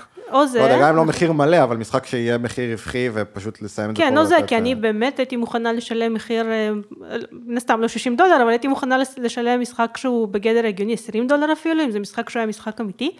אה, או לחלופין, פשוט לעשות שהמיקרוטרנזקציות לא יהיו ברמה שהיא כזאת אגרסיבית, כי שם אתה, אתה באמת נתקל כל כך מהר בברייר הזה שאתה חייב לשלם. את, את כאילו אומרת, מצד אחד הם צריכים לטפח את זה ולהבין שכוח העיבוד של הפלאפון הוא נהדר ושזה יכולה להיות קונסולה לכל דבר, ומצד שני את אומרת באותה נשימה במשפט הבא, 20 דולר, אם זה היה משחק אמיתי, אתה אפילו לא מתייחס לזה בתור משחק אמיתי אני, עדיין. כי, אז... כי מה שהם עשו עכשיו זה לא משחק אמיתי. הם עשו בכל זאת משחק שהוא מאוד מאוד oriented. אם המשחק הזה עכשיו היה, כל לא. ה content שלו, בלי כל ה gating של ה micro transactions, אומרים לך, קחי תשלמי 60 דולר, לא היית משלמת? לא, לא. למה? כי אה, המשחק, התוצר בסופו של דבר שהם הוציאו, זה משחק שהוא בכל זאת למובייל. אה, הוא לא, הוא לא, אתה לא מרגיש שהוא משחק אמיתי. אוקיי, אז אין, אין לו, כאילו מבחינת גרפית ו, ומשחקיות הם עשו אותו מאוד יפה, מותאם אה, אה, לשליטה של מובייל. אה, אבל זה משחק שאתה ממש רואה איך בצורה מאוד מתוחכמת הוא מובייל. אני מבין מה את אומרת, אבל שוב פעם, אם עכשיו הם היו מוציאים את האלמנטים האלה, לא. זאת אומרת, זה לא, לא, לא היה, אם הם היו זה מפתחים... לא היה micro transaction oriented, כאילו זה לא היה מרגיש כמו משחק... אה, המשחק הספציפי הזה לא. הבנתי אותך. כי המיקרו, המיקרו טרנזקציות שם בנויות מאוד לתוך כל המשחק עצמו בצורה כזאת שאין שום דרך, גם אם הם מוציאים אותן, לגרום לו להיות מספיק טוב. טוב, הבנתי את זה. אה, mister פולאאוט, מעניין אותי עכשיו לדעת אה, בעצם מה יעלה בגורל החברה בעתיד של פולאאוט וגם בהקשר של אלדר סקרולס, כי אתה יודע, אנחנו עוד לא ראינו, שניכם בעצם עוד לא ראינו שום פרט חדש לגבי אלדר סקרולס הבא. ראינו, ראינו הר. ראינו הר. מדהים, נתן לי המון אינפורמציה. שוב, בת'סדה זו עוד חברה שאני בסוג של אה, פיצול אישיות איתה. ככה זה כל עולם הגיימינג בתקופה האחרונה, יחסי אהבה שנאה עם כאילו, כולם. אני, אני יותר בן אדם של אנריל טורנמנט, ואני יודע שבהמשך אנחנו מדברים על אפיק, אבל באותה נשימה היה את קווייק ואת קווייק ארינה, ומבחינת אה, shooter של multiplayer, אני חושב, מבחינת הקצב של המשחק, קווייק ארינה היה ברמה אחרת לגמרי. אה, אני המשכתי עם בת'סדה, עם, אה, אני ויתרתי על סדרת פולאאוט בשנייה שראיתי את זה turn based combat, אני לא, לא שמה, אבל ישבתי עם חבר ששיחק את פולאאוט 3, וזה היה נראה לי המשחק הכי משעמם בהיסטוריה. וואו, מה זה לא? זהו, אני, אני לא יודע, אני כנראה נפלתי איתו על הקטעים הלא טובים של המשחק, ועכשיו תראו בי פעם שנייה, פולאאוט 4 לדעתי משחק מעולה. אה, אני חושב שאתם צריכים לריב. כן. יש מצב. פינישים. אני, אני נהניתי מפולאאוט 4 ברמות, אה, ברמות קשות, ברמה של כאילו לקנות את ה-Game of the Year Edition, וברמה של לקוות ש-76 יהיה פשוט, תנו לי במקום companion, להזמין חבר. זה, כאילו, אם זה היה קורה, co-op, תנו לי co-op. כן, תנו לי, co- אפילו, ואני לא מדבר על 4-player co-op ולהתחיל את כל הבאלאנסים, פשוט במקום, ה- במקום אה, אה, כמו. בדארק סולס, תנו לי פשוט עוד אה, עוד שחקן שחבר שישחק לא, לא, לא איתי. כזה, כי Dark Souls, אם אני זוכר, אתה פשוט מזמין אותו ל instance שלך, והוא הורג לך, וזה נגמר. אני רוצה את לא, לא נכון, אתה יכול לעשות גם שלבים. ממש את הקמפיין. אתה יכול פחות או יותר, זה קצת clunky, אבל זה עובד. כאילו, אז אני ממש רציתי את- אותה חוויית streamline single שהייתה לי ב Fallout 4, רק תביאו לי חבר שישחק איתי, כאילו מבחינתי, ואני שומע את זה מכל כך הרבה אנשים, בין אם זה חברים בחו"ל, אני, לא- אני לא חושב שזה איזשהו משהו ישראלי להיות, אה, להיות די greedy, אני חושב שאנחנו גרידים פה, אני חושב שפשוט מה שרצינו, זה דבר מאוד מאוד פשוט, ומה ש Fallout 76 הביא לשולחן, זה כל כך מעל הראש של Bethesda, לעשות את זה עוד על המנוע הישן כן. והמתפרק הזה שלהם, ועוד לשמוע ש Starfield החדש שלהם מבוסס על אותו מנוע. וואו, זה וזה, מה זה מוריד לי? זה כאילו, אני, אין סיכוי בעולם שאני אפילו טורח להסתכל על gameplay trailer של אני חושב המשחק שהם הזה. פשוט מתים מפחד להוציא את המילה הכי קטנה שיש על ה Elder Scrolls החדש, כי פשוט לא, אבל זה, אותם. הקטע. Elder Scrolls, Elder Scrolls הולך להיות במנוע החדש שהם עובדים עליו. אז מבחינת זה יש איזשהו אור לכל אה, שחקני Elder Scrolls לבוא ולהגיד, אוקיי, פה יש תקווה, אבל הבעיה של Bethesda היא שהם כבר לא ברמה של, אה, של הפקת משחקים. הם יכולים להיות אה, אה, מפיצים מעולים. כן. לדוגמה, Doom 2016, שלדעתי בעשור האחרון לא יצא shooter שמתקרב בכלל לאיכויות שהוא הביא לשולחן. אה, יצא עכשיו Rage 2, שהוא הוא אמנם, הוא לוקה כל כך בחסר מבחינת הזה שפשוט לקחו את Doom ושמו אותו בעולם פתוח, בלי למלא את העולם הזה, אבל כל פעם שאתה נכנס ל instance של combat, אתה אומר, זה id, זה id. אתה לא מסתכל, אתה לא אומר Bethesda בכלל באותה נשימה. וזה הפיצול אישיות שלי יש עם Bethesda, אני כל כך אוהב את id, כאילו לגדול על משחק כמו Doom 1 ו Doom 2, ו, ואחר כך לקבל את, שנים אחרי זה את Doom 2016 בתור פשוט מוצר מדהים, ואז כאילו ליפול כן, תראו, Bethesda מעולם גם לא היו בדיוק אה, מבריקים בכל מה שקשור ל coding, זה יש הרי בדיחה שקוראים להם Bugthesda וכל המשחקים כן. שלהם מלאים תמיד בבאגים. ו- המשחק ב stream הראשון שעשיתי של Rage 2, המש... ה- כאילו ה- זה היה גם הסימן ללכת לישון, כי כבר היה מאוחר, אבל המשחק פשוט קרס לי בכניסה לקרב. כאילו, ואתה גם, בגלל שזה Bethesda, ואין להם גם cloud saving. ב launcher שלהם, אז אתה כאילו גם, אתה יוצא עם כזה הרגשה של בואנה, יש מצב שכאילו הלך לי המשחק בקטע הזה. אתה יוצא כאילו עם חרדות כשאתה משחק משחק של Bethesda. כן, השאלה היא עכשיו באמת אנשים שנורא מחכים ל Elder Scrolls החדש, וכל המעריצי Skyrim ו Elder Scrolls בכללי למיניהם, ששנים אה, מחכים למשחק הזה, וזה על מנוע חדש, והוא כנראה יהיה מאוד יפה, אני רוצה לקוות. אה, יש פה בעיות בסיסיות אחרות שקשורות בחברה, אם זה המודלים העסקיים שלהם, אם זה איך שהם מתייחסים לדברים, כל השערורייה מסביב ל Fallout 76, וההתייחסות שלהם גם למשחק, גם ל microtransactions, גם הפיאסקו שהיה עם ה- עם ה-collectors edition, כל כך הרבה בלאגנים מסביב החברה הזאת, ש... אבל יש לך עכשיו את E3, כאילו, אני חושב שזה הפלטפורמה של Bethesda לבוא ולהנחית לפחות איזה story. אתה חושב שזה יקרה? אני, אני לא, אני לא אחרי יכול, ביואר אתה חושב שזה יקרה? אני חושב שהם לא יראו שום, אין שום סיכוי שב-E3 נראה gameplay trailer, אני כן חושב שהם יביאו איזשהו סוג של story, או איזשהו סוג של טיזר של דקה. מה, בטיזר האחרון שלהם הם הראו איזה הר מרונדר, אקראי לחלוטין. אז זה מה שאמרתי, זה מה שראינו במשחק, כן. ראינו הר.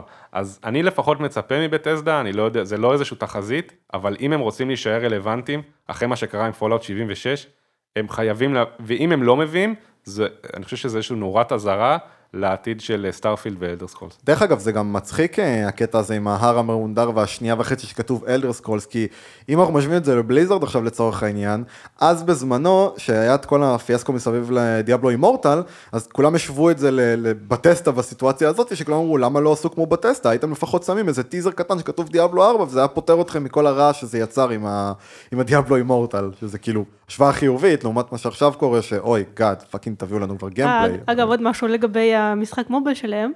אה, נזכרתי בפרט אה, מאוד מעניין, כשהם הציגו את המשחק לראשונה, את המשחק mobile, אה, נראה לי שזה גם אה, ב-E3, אם אני לא טועה. נכון, כן. אה, אז הם... זה היה באותה הכרזה שהם עשו את כן, ה- כן, כן, של זהו, אני זכרתי שזה היה צמוד אחד לשני. אז הם הורידו את החנות, לא הייתה שם את החנות. אם תשימו לב, תסתכלו שוב על ה- על ההצגה של המשחק. זאת אומרת, הם הוסיפו לא את קיימת. החנות במשחק. כן, החנות לא קיימת, הם לא מדברים שם על לוטבוקסס, לא מדברים שם בכלל על מיקרו-טרנזקציות, אז בגלל זה כשהסתכלתי על זה לראשונה, אז אני פיתחתי ציפיות, ואז הם... אה, מפתיע. צל- צללו מאוד, אה, מפתיע. כן, צללו מאוד מהר ברגע שפתחתי את המשחק. אוקיי, אה, דיברנו גם הרבה על looter shooters בהתחלה, עכשיו נעבור ל Ubisoft, ש Ubisoft הם אלה שהביאו לנו את, את Division 2, שזה ה- די נוגד ל Anthem ולאיך ש Anthem הצליח, כי לעומת Anthem Division 2 מתקבל דווקא מאוד מאוד יפה.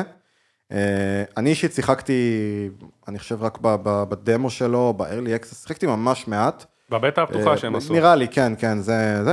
נורא נהניתי, אפילו שזה לא, שוב פעם, זה לא לא המשחק שאני... זהו, זה לא המשחקים שאני בדרך כלל משחק בהם, אה, ובכל זאת, המשחק נראה נהדר, רץ נהדר, לא הרגשתי שיש איזה שהם באגים, ה-AI עובד בסדר, התפריטים היו נהדרים, והדבר שהכי נהניתי ממנו זה שהמשחק עצמו, העולם פתוח, פשוט הולך, מסתובב, אין לך loading screen כל שנייה וחצי, וזה מרגיש הרבה יותר קוהרנטי ככה. לגבי הסיפור, לא התעמקתי יותר מדי. אין אה, לך גם למה, אני חושב שיש שם גם איזשהו קטע שאתה מתישהו פוגש את הנשיא של ארה"ב וזה בכזה, כזה אנטי קליימקס ל- אני מציל את הנשיא, הוא כאילו ברגע הצלתי אותו ואז הוא עולה על מטוס, על מסוק, זה נגמר, אין אפילו, זה רק שני משפטים וחצי, שכבר יצא לי הרגשה של כל כך douchebag, שאמרתי אולי יעשו פה איזה flip, ובסוף הסתבר שהנשיא מחובר עם אחד הפקשנים הרעים. selfish cunt. וזה היה כזה הרמה להנחת, והם לא עשו עם זה כלום, כאילו.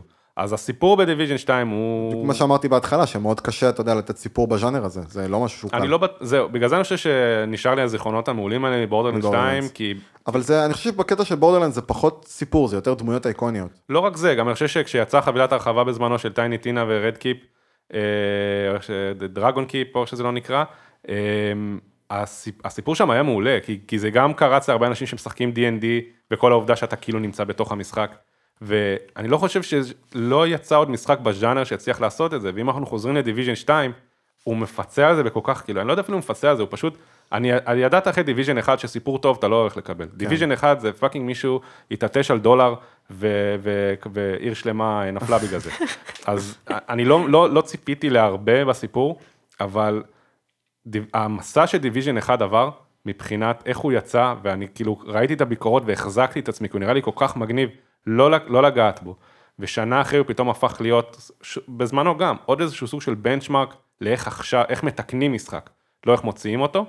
כן, יש לך גם את ריינבו סיקס סיט, שגם דוגמה טובה לזה, לאיך מתקנים משחק, משחק שיצא מאוד אה, כושל והצליח אה, להתרומם מזה מאוד מאוד יפה, שזה גם דרך אגב יוביסופט. שזה מצחיק, כי גם יוביסופט יצא להם שם קצת מחורבן בשנים האחרונות, ופתאום אחרי כל הטררה מסביב לחברות אחרות, הם החברה שכולם בסדר איתה עכשיו. אבל ייאמר לזכותם שהם מרימים משחקים כאלה, אפילו פור אונור, שכאילו אי, אי אפשר לתאר כמה שהמשחק הזה יצא שבור, אפילו ברמה הבסיסית של השרתים היו על המחשבים של יש לי השחקנים. חבר שעד היום מנסה לשכנע אותי לשחק בזה, ואני... הם חילקו אותו חינם, זה הגיע למצב הזה. וגם אז לא שיחקתי בו. זהו, אז אני, אני לקחתי את החינם, כי אני אגרן, אמ, אבל אני לא יכול להביא את עצמי לשחק בו, כי כמו שדיברנו מקודם משחקים אחרים, הוא די נשרף אצלי, אבל עדיין אפשר לתת ל Ubisoft את הקרדיט שהם לא מוותרים, ואני לא רואה הרבה חברות בתחום שלנו היום עושות את הקטע הזה של לא לוותר על משחק שהוא כבר... זה כבר עם הדפיברילטור, אתה כאילו, מ- אתה, כן. אתה, אין, אין דופק, אין קו, כאילו, Rainbow Six, שאני ראיתי אותו בהתחלה, אני לא הצלחתי, כאילו, זה אמור להחליף את Counter? כאילו, זה, זה הדבר הכי טוב אחרי כמה, 15-20 שנה שיש לנו את Counter, זה מה שאמור להחליף אותו, ואני מסתכל עליו, אבל היום אתה רואה דוקטור דיסרספקט משחק בו, הטורנירים שלו עדיין רלוונטיים, אה, זה שאפו ענק לחברה שאני עדיין חושב שהיא נתפסת על ידי הרבה אנשים כדושבג, ואני חושב שהם הם עשו מספיק בשביל לקלף את הסטיקר הזה. אתם לא חושבים שחלק אה, מההצלחה אבל של The Division זה בזכות אנתם במובן מסוים? אה, לא בהכרח, אני חושבת שהרבה אנשים ששיחקו פשוט במשחק הראשון, אז הם אה, שיחקו בשני. זה, זה ה-obvious, אבל תחשבי כמה אנשים יש ששיחקו ב Anthem, ואז הם אמרו, לא, רגע, אני רוצה לשחק במשחק מהז'אנר הזה, זה פשוט, זה ספציפית מאוד מחורבן, אה, רגע, יש Division מציע לי תחלופה, אלטרנטיבה מאוד מאוד טובה, למה שאני לא אנסה את זה, והופה, יש מעבר מאוד גדול משחקני Anthem ל Division, הם גם יצאו יחסית קרוב אחד לשני, אני חושב שזה פקטור כן משפיע.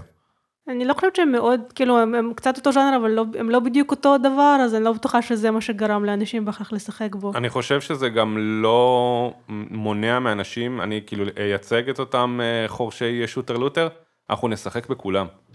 כאילו, זה, זה, שום משחק לא יברח מאיתנו. אין, אין שום loot שייפול במשחק שאני לא אטעם ממנו. אז uh, שיחקתי גם ב Diablo ושיחקתי גם ב top down וגם ב first person וגם ב third person וגם יש לי נראה לי גם מעל 300 שעות ב Warframe אז אני לא חושב שאפשר לבוא ולהגיד Division הצליח בגלל ש Anthem נכשל אני חושב ש Division הצליח כל כך בזכות עצמו שזה זה, זה מדהים וכמו שציינתי מקודם. הם הצליחו להקדים את, ה, את ה roadmap שלהם, אני לא רואה הרבה חברות עושות את זה, זה דוגמה לכמה משחק יכול להיות בריא מבחינת היציאה שלו.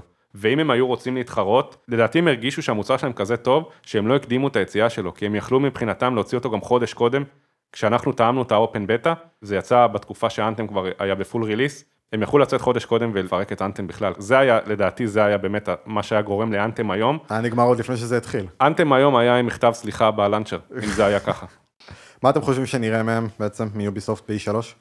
קודם כל הם חשפו את, אה, את Breakpoint, את ה Ghost Recon החדש. אה, מאוד, אני, אני, אני, אני קיבלתי נפילת סוכר מהדבר הזה, זה, זה נראה מאוד מאוד משמים ומאוד מאכזב אה, יחסית ל Wildlands הראשון. שוב משחק שקיבלתי בחינם שקניתי את הכרטיס מסך, לא מנע ממני לתת בו גם, שם התחלתי את ה stream שלי בעצם, הערוץ שלי התחיל מערוץ ששידרתי בו Wildlands. שממה, כאילו בקטע של, ויש אנשים שיצלבו אותי על זה כי הוא מאוד מאוד טקטי ואתה, והמון משמעת ואני מאוד run and gun כזה, אז יכול להיות ששם פספסתי אותו, אבל סיפור משעמם, רפטטיביות נוראית וכל כך הרבה דברים שלא, מערכות שלא מתחברות ביחד בתוך משחק שהוא triple A ואני לא חושב שגם Ubisoft כל כך אה, ניסו לתקן. דברים, הם פשוט מוסיפים לו כל כך הרבה תוכן שזה מסתיר את זה, ואני חושב שהיום יש בו המון תוכן מבחינת חבילות הרחבה, אבל אז אני רואה את Breakpoint, וה selling point שלהם זה אני נלחם בדרונים, כאילו, והכל נראה כזה clunky, וב gameplay שהם הראו, הדמות שלי תופסת חצי מסך, יותר מדי דברים שם שלא, שהם הולכים להגיד לי, זה more of the same, עם אולי שיפורי גרפיקה. Assassin's Creed, מה אתם חושבים שיהיה משהו? מתי הם יגיעו סוף סוף ליפן? כן, זה, זה שאלה היה, מאוד... היה להם איזה נגיעה ביפן, אם אני לא טועה באיזה, היה להם איזשהו side scroller יכול להיות, או משהו אה, כזה. כן, היה להם איזה סדרה כזאת של ארבעה חלקים, או פחות, שזה כן, זה היה מין side scroller לא, מוזר כזה. אחרי Sekiro אני רוצה full fledged יפן, כן, כן, בדיוק, אז אולי אני. אחזור לסדרה הזאת שלא נגעתי זה- בה מאז כן, המשחק הראשון. אני, אני גם באמת אה, לא, לא כזה פנאט של Assassin's Creed, ובאמת לא שיחקתי מאז המשחק שניים ראשונים שיצאו. לי אישית זה הרגיש מאוד רפטטיבי, כן. ומשחק שלא...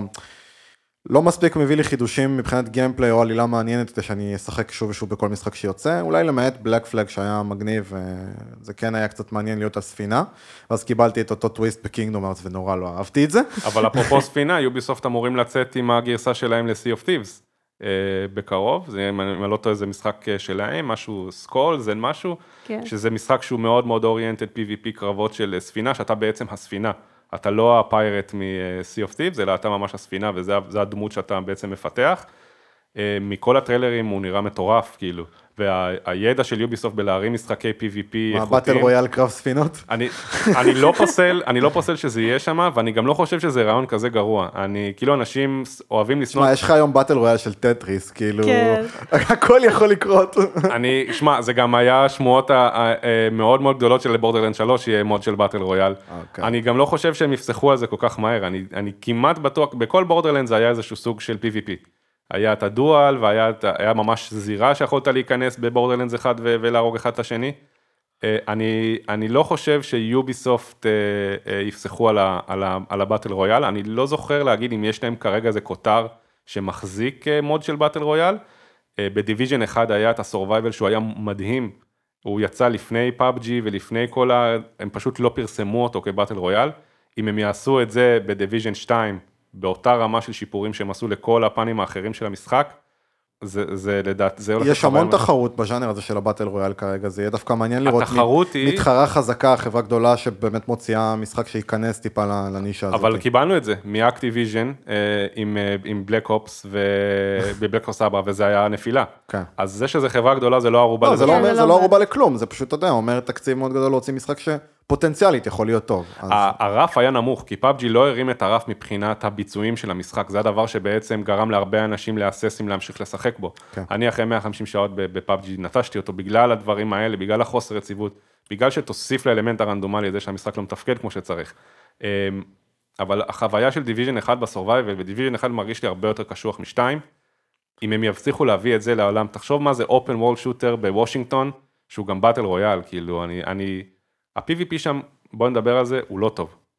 אבל אם יהיה שם באטל רויאל עם time to kill קצר, אני חושב שזה זה, זה, זה, יכול, להיות, זה יכול להיות מטורף. כאילו. כן, אני מסכים איתך, אני גם אה, לא, אמנם גם לא חסיד של באטל רויאל, אז שוב פעם, סווטה פה יכולה לא להעיד, אני בדרך כלל כן, לא, RPGs, אני. RPGs ועוד RPGs, אני כן מתעדכן, כן קורא, כן מעניין אותי, אני כן כן. אוהב לצפות, לשחק קצת פחות, אני מתעצבן נורא מהר, בעיקר במשחקים תחרותיים. אה, לא, אותי, אותי בעיקר מעצבן החמש דקות לא קורה כלום, ואז אתה מת מ headshot.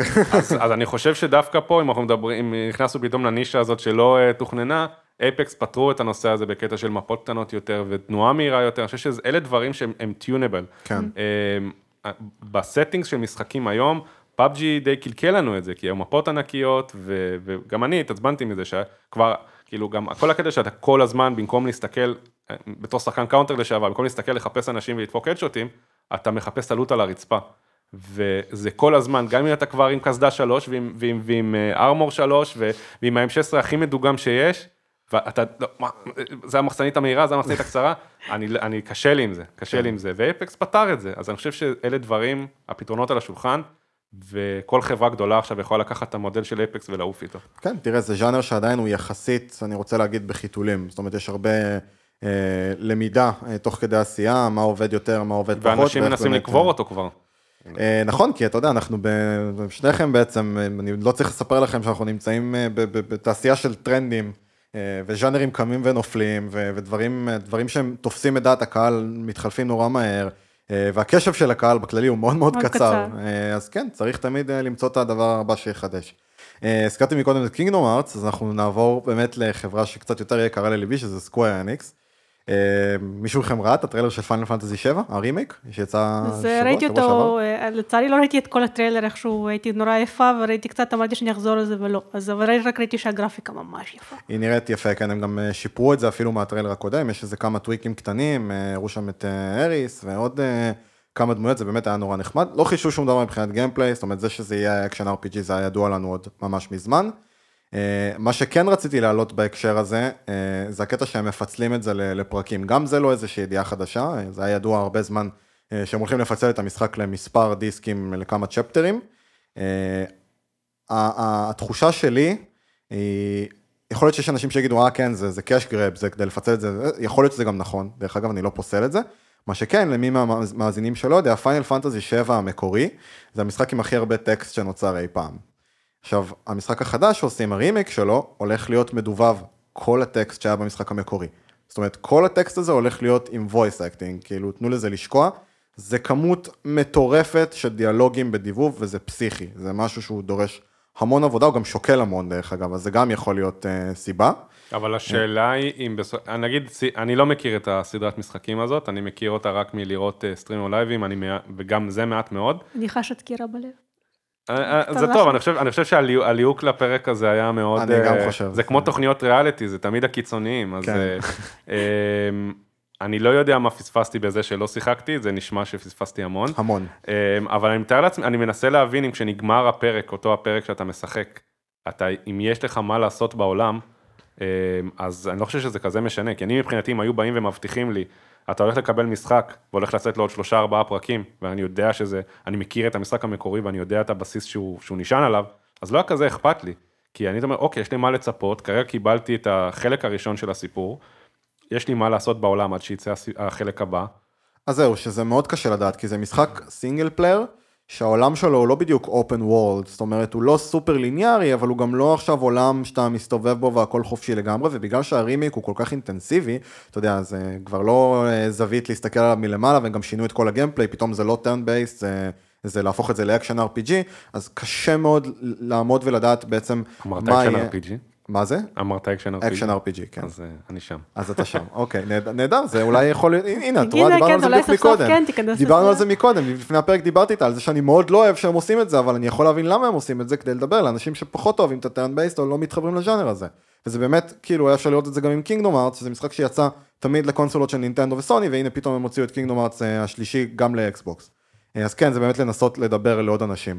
אני אישית בתור אחד שחולה על turn based, ומאוד אוהב את ה turn based הישנים של Final Fantasy, זה, זה חורה לי, כאילו, אני חפרתי לסווטה על זה אין סוף, על Final Fantasy 15, כמה שחיכיתי למשחק הזה, ועוד, כאילו, ידעתי מההתחלה שזה לא הולך להיות turn based אלא action RPG, והייתי בסדר עם זה כל הוא עוד... האונליין, לא? הוא לא, האונליין לא, זה לא, לא. 14, אה, גם אוקיי. בו אני משחק, אבל האונליין זה 14. למרות שאמרת שפספסת את ה-DLC, אז יש DLC אחד שהוא נקרא קומרץ, שהוא באמת אה, מולטיפלייר, רק שתדע. אני יודע, ראיתי וידאוים שלו, עקבתי למרות שלא שיחקתי ב-DLCים, אז זה שאני לא משחק ב-DLCים דרך אגב זה עניין עקרוני, אני כאילו לא משלם לכם כסף אחרי מה שעשיתם לי עם המשחק הזה, אה, אבל אני אוהב את זה שאנחנו מרגישים שאנחנו עושים להם משהו לחברות האלה. זה לא מזיז להם. אבל אני מרגיש טוב יותר עם עצמי, אז אתה יודע, אני פשוט זורם עם זה, כאילו אני אומר, זה משחק שחיכיתי לו, אתה בטח לא יודע, כי אתה לא, לא חלק מה franchise, אבל Final Fantasy 15 זה משחק שהוכרז ב-2006, הוא יצא ב-2016, אוקיי? 15. 15, סליחה, אה, לא משנה, עדיין המון שנים של פיתוח. כן. אה, באמצע הפיתוח שלו גם הוא כמעט בוטל, אה, החליפו לו את הדירקטור, אה, היה להם הרבה הרבה עליות וירידות עם הפיתוח של המשחק הזה. דבר אחד שמאוד החזיק אותי כל השנים לצפות למשחק, זה זה שידעתי שבסופו של דבר אני אקבל משחק עם סיפור מדהים שיפיל אותי מהרגליים, והוא תמיד שווק בתור הפיינל פנטזי הכי אפל והכי אג'י שיצא אי פעם.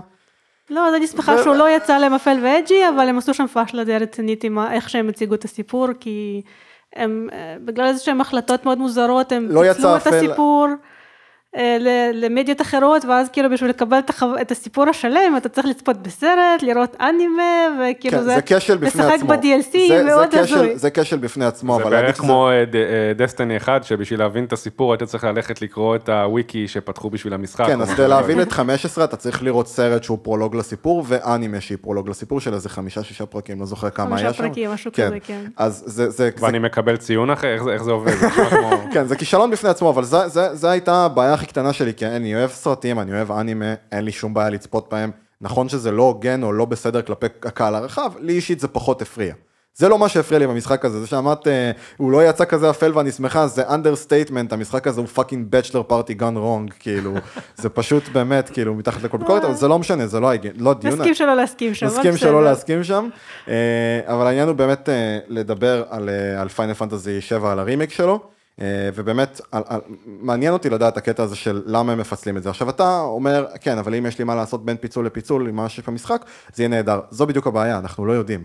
אי אפשר לדעת במקרה הזה, כי זה משחק שהוא סינגל בסופו של דבר. וגם 15 ששווק כסינגל, בסופו של דבר יצא לו mode של multiplayer, אז באמת שאי אפשר לדעת לאן הם ייקחו את זה ומה הם יעשו עם זה, ויש כל כך מעט עד כלום פרטים על המשחק הזה. זהו, זה מעניין האם הם יעשו את זה כמו שפעם בגלל אה, שהיה מחסור במקום בדיסקים, כי הם היו רק 700 מגה בייט, אז הם מפצלים את כל Final Fantasy לשניים עד ארבעה נראה לי זה השיא שלהם. כן.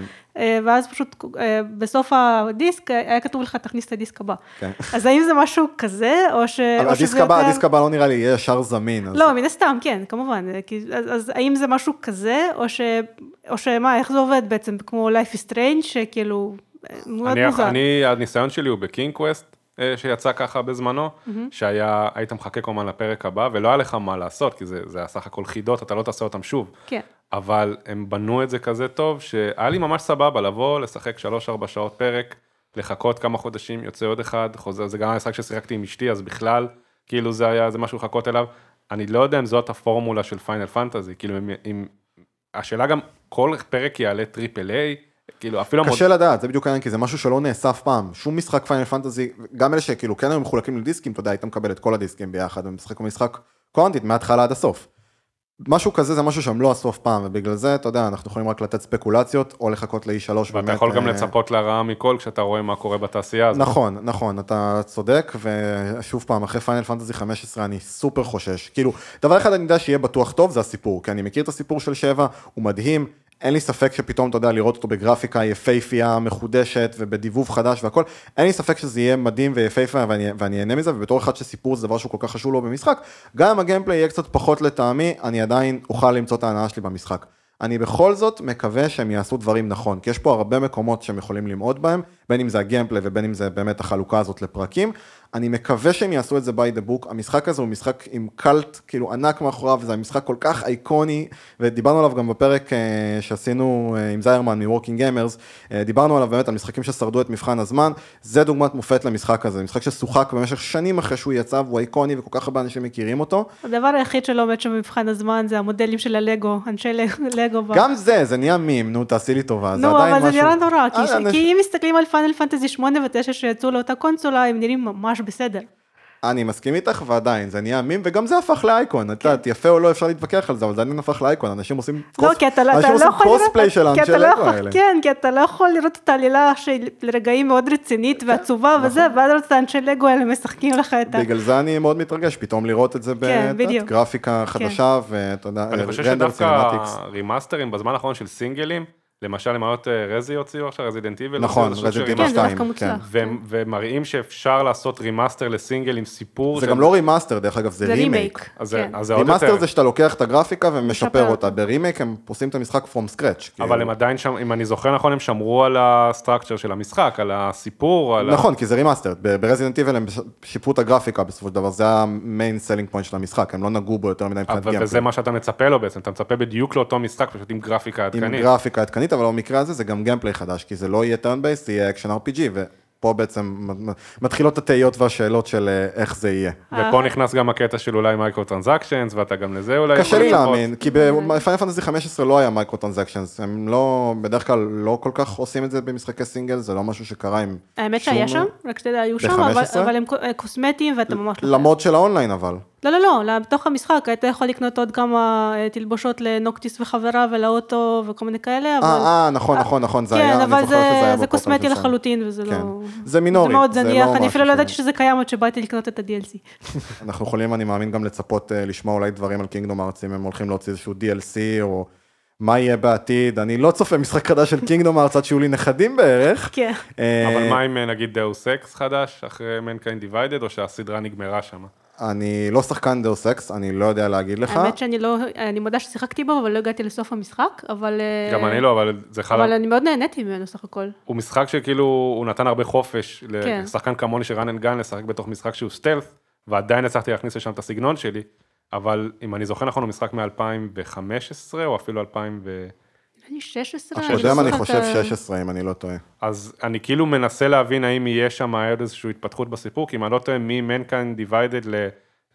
קראו לקודם, Human Revelation, משהו כזה? אני חושב שעברו איזה 3-4 שנים ביניהם, אז כאילו זה, נראה לי שזה הזמן, כאילו לקבל לפחות איזשהו טיזר לגבי פרק חדש ב Deus Ex, כאילו זה נראה לי שזה שמה. אוקיי, אז אנחנו מצפים בעצם אולי קצת Deus Ex, אולי איזה DLC ל Kingdom Hearts, בתקווה המון מידע על Final Fantasy 7.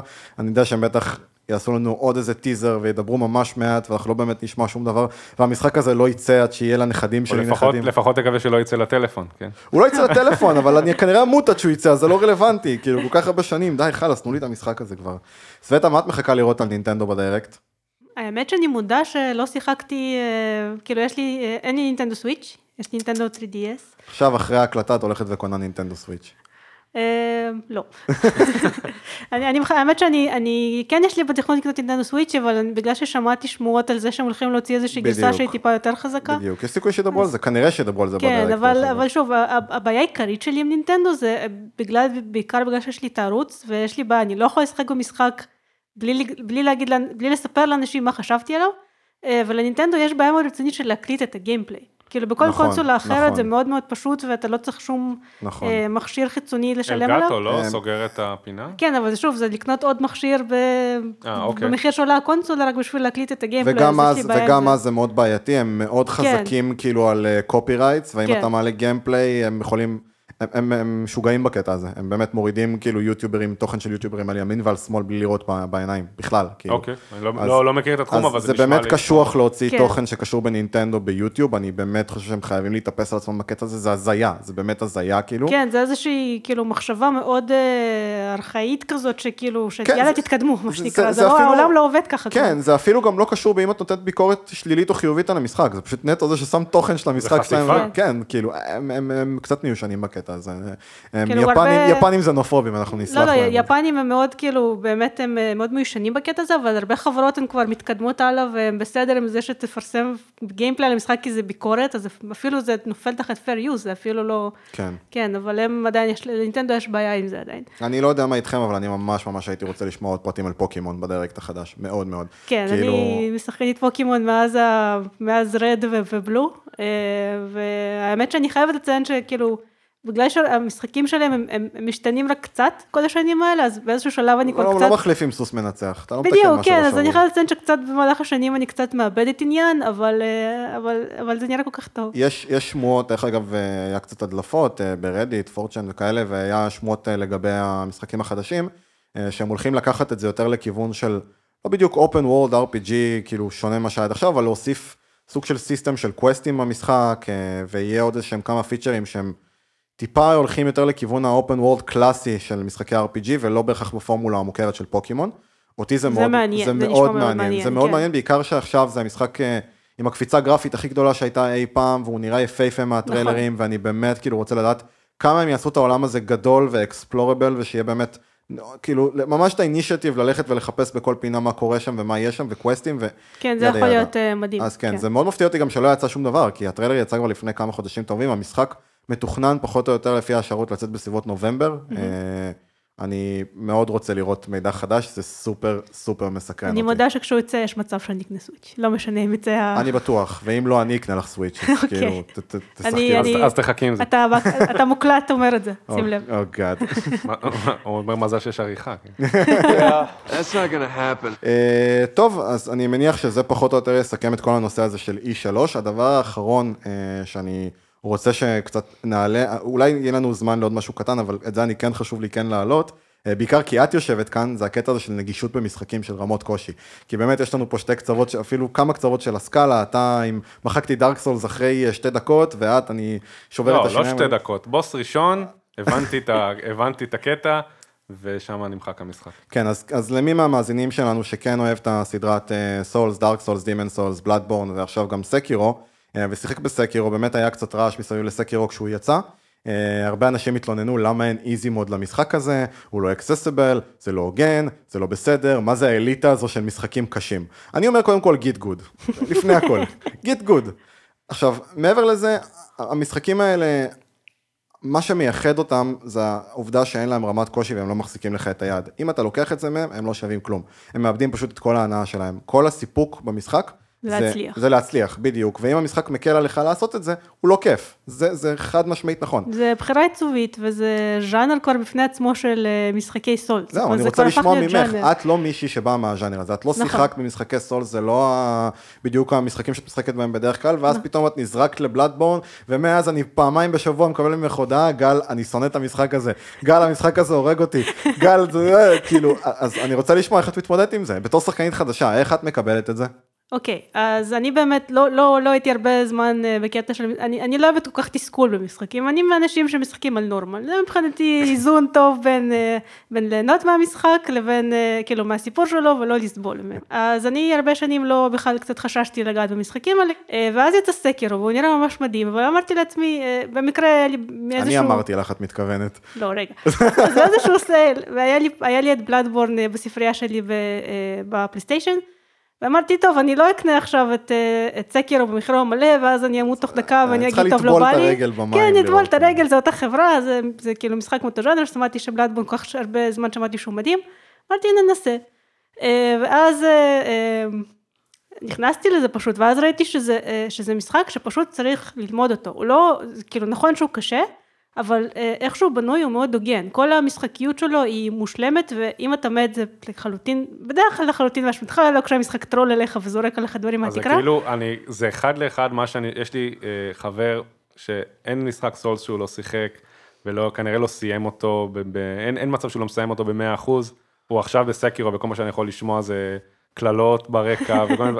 אה, זה בדיוק מה שהוא אומר, ו, ואני כאילו, אני מסוגל להתחבר לזה בקטע הזה, שאם המשחק הוא פייר אליך ואתה מת רק בגלל, רק שזה, רק בגלל שזה אשמתך, אז זה מעולה, מצד שני אני יכול להסתכל על זה, אני לא רוצה שמשחק יבוא ויגיד שאני כישלון, כאילו, אני, אני מנסה, אני, הוא, זה לא, שאני- זה לא אני- שהוא אומר שהוא, המשחק לא אומר שאתה כישלון, המשחק הזה אומר, אתה צריך להיות הכי טוב שאתה יכול. git gud, כמו, ש, כמו שנאמר פה מקודם. כן, אה, ו- אבל כאילו, אני מתחבר לקטע הזה של, אני, כשאני, יש לי את הזמן, אחרי שסיימתי את היום עבודה, והאישה והילדים וכל הדברים האלה, ו... או, זה הטיעוני- טיעונים לבוא- של כל ה casuals, כל ה casuals של Dark Soul, זה תמיד הטיעון שלהם. אז- אין לי כוח אחרי יום עבודה למות אלף פעם עד שאני מבין מה צריך לעשות. לא, אני, זה, זה הקטע שאני אפילו לא מגיע ל, ל, לא לאלף ולא למאה, אני כנראה שזה, אני, אני, אני נהייתי מתוסכל מאורי, כן, מאורי and blind uh, forest, כן. אל תגיד את זה. לא, אני אחזור, אני סביר להניח שאני אסיים אותו, כן? חייב. אבל, אה, וגם ב stream, כי, כי זה היה, זה היה ה trolling הכי גדול שעשו לי עם, ה, עם, ה, עם הקטע הזה של אורי.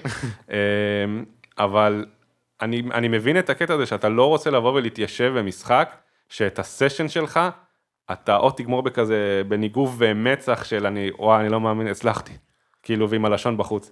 אבל, יש- אבל זה, זה כזאת הרגשה של אדרנלין, זה, זה, זה פשוט הרגשה מדהימה, באמת, אני, אני, אני משחקת הרבה מאוד שנים, ואני באמת שאף פעם לא הרגשתי הרגשה כזאת של, וואו, כי את, אני- את לא משחקת באטל רויאל. נכון. אני מכיר אבל את סווטה בכל זאת כמה שנים טובות, ויצא לי לדבר איתה המון על המון משחקים שונים. אני לא חושב שנתקלתי במשחק שגרם ממנה את התגובות שהמשחק הזה גרם ממנה. ובעיקר אחרי שהיא מנצחת שם בוסים, הדברים שהיא כותבת לי זה כאילו, זה, זה באמת, זה כיף לראות את זה, זה כיף לראות את זה, וזה פשוט כאילו counter למה שאני רואה. של כל הכתבות האלה של אנשים שאומרים צריך שהמשחק הזה יהיה יותר accessible. לא, הוא לא צריך להיות יותר accessible, כאילו רבאק, יש לכם שוק עם מלא במשחקים, כאילו מלא, יש לכם מלא בחירה, יותר מאי פעם. אם אתם לא מצליחים ליהנות מהמשחק הזה, הוא קשה לכם מדי, אין לכם את הזמן, את הסבלנות, להשקיע כדי ללמוד איך לשחק אותו וליהנות ממנו. כן, אל תעשו לכם- את זה, כן, לכו תשחקו משהו אחר, מה אתה, לכו, אבל מה, אני כאילו- יכול להקביל את זה, כאילו, השיטה הזאת של האנשים שבאים להתלונן, זה כי זה נהיה איזשהו גל כזה בתעשייה, כי אם לוקחים נגיד את דסטיני 1 ודסטיני 2, אני גונב את זה עוד פעם לתחום שנוח לי לדבר עליו.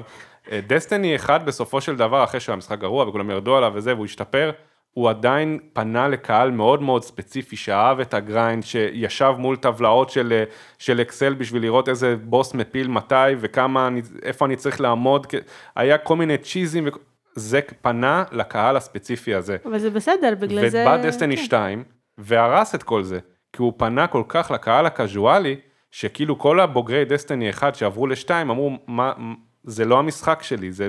ואני חושב שפה דווקא שבאה החברה ומניחה את הרגל ואומרת, לא באמת מעניין אותי מה יש לקזואלים להגיד, אני אעשה את מה שאני, כאילו, בתור חברה, מה שאני יודעת לעשות הכי טוב, שזה גם לא 100% נכון, כי אתה יודע, הם נתנו, פרום סופט נתנו לאקטיביז'ן, קשורים גם הרי לסקירו אה, בתור publishers. זה לא מורגש יותר מדי, אבל כן אפשר להרגיש שהמשחק הוא טיפ טיפה יותר accessible מאשר דארק סולס. אפשר לראות את זה בהרבה מובנים, אם זה הסיפור, אם זה ה tutorial, אם זה... זה משחק שאתה חייב tutorial כדי להבין איך לשחק אותו, כי הוא יותר אה, שם דגש על סגנון מאוד מסוים של gameplay אה, כדי להשתפר בו, לעומת דארק סולס ובלאדבורן, בעיקר דארק סולס, שאתה יכול לעשות בילד איזה שאתה רוצה, לבנות את הדמות שלך איך שאתה רוצה, וכל אחד ישחק בסגנון שונה. אני עדיין חושב, בדיוק כמו שאתה, שאתה אומר, שחברות כאלו, אה, בעיקר עם משחק, שיש כזה קאלט וקהילה מאחוריו, ומהז'אנר הזה, שממש, זה יצר ז'אנר סולסבורן, אה, לא צריכים להתקפל, ולא משנה כמה כתבות מטופשות של אוי, זה צריך להיות אקססיבל, לא, זה לא צריך להיות אקססיבל, כי המשחק הזה נועד לקהל מסוים, המשחק הזה יודע מה הוא, המשחק הזה יודע מה הוא מכוון, וזה לא צריך להשתנות, כי ברגע שתיקח את זה מהמשוואה, את הרמת קושי ואת הרמת סיפוק שהוא נותן לך כשאתה מצליח להיות בו טוב ואתה מצליח להתקדם בו, אתה פשוט מוציא את כל הקונספט של המשחק, אתה, אתה מבטל את כל מה שהמשחק מושתת עליו. אה, ואני שמח באמת שזה לא קורה יותר מדי. אני עם החוויה שלי מסקירו, אני גם סיימתי אותו, אני קניתי אותו day one, לא היה לי ספק שאני אהנה ממנו כמו שנהניתי מהקודמים. היא לא הייתה טובה כמו דארק סולס, פשוט כי אני יותר אוהב את הסגנון של דארק סולס בקטע התמטי לעומת יפן של סקירו, אני מאוד אוהב יפן, אבל פשוט ספציפית במשחק הזה זה בא לי יותר טוב בדארק סולס, ואני יכול לדבר על זה שעות, אני לא אכנס עכשיו לביקורת. מבחינת רמת קושי אני רק יכול להגיד שבתור שחקן דארק סולס באתי, ציפיתי שדברים ילכו סבבה, אני וטרן בסדרה הזאת, אני יודע איך דברים עובדים, זה יהיה easy peasy. לא, המשחק הזה לעס אותי וירק אותי כאילו בלי מלח, הוא פשוט כאילו, הוא לוקח את כל מה שלמדת במשחקי דארק סולס ובלאדבורן עד היום, תהיה זהיר, תחשוב קדימה, ת... ופשוט זורק את זה מהחלון ואומר, לא, תהיה סופר אגרסיבי, שכח מכל מה שלמדת, אנחנו נלמד אותך מה אנחנו רוצים, או שתקשיב לנו ותתיישר לפי זה, או שאתה תמשיך למות ולהיות מתוסכל ולבכות לסווטה בהודעות בפייסבוק. אה, טוב, יש עוד דבר אחד פצפון שאני רוצה שניגע בו לפני שנסיים, והוא קצת ככה יותר כללי. אה, העניין הזה של סטרימינג אה, וגוגל סטדיה, סטרימינג של משחקים, זה משהו ככה חדש שמתחיל להיות אה, מדובר בתעשייה יותר ויותר. אני לא רוצה גם בעצם להגיד חדש, כי כן נגעו בזה כבר עוד לפני שנים, זה רק כן, היה את צובר- אונלייב, אני חושבת. כן, וגם היה את ה... בוויטה אפילו, את ה... את ה... היית היית יכול לשחק כאילו מרחוק בפלייסטיישן 4, היו, היו דברים כאלה. זה פשוט נכנס הרבה יותר לתודעה בתקופה האחרונה, בעיקר עם הסטדיה.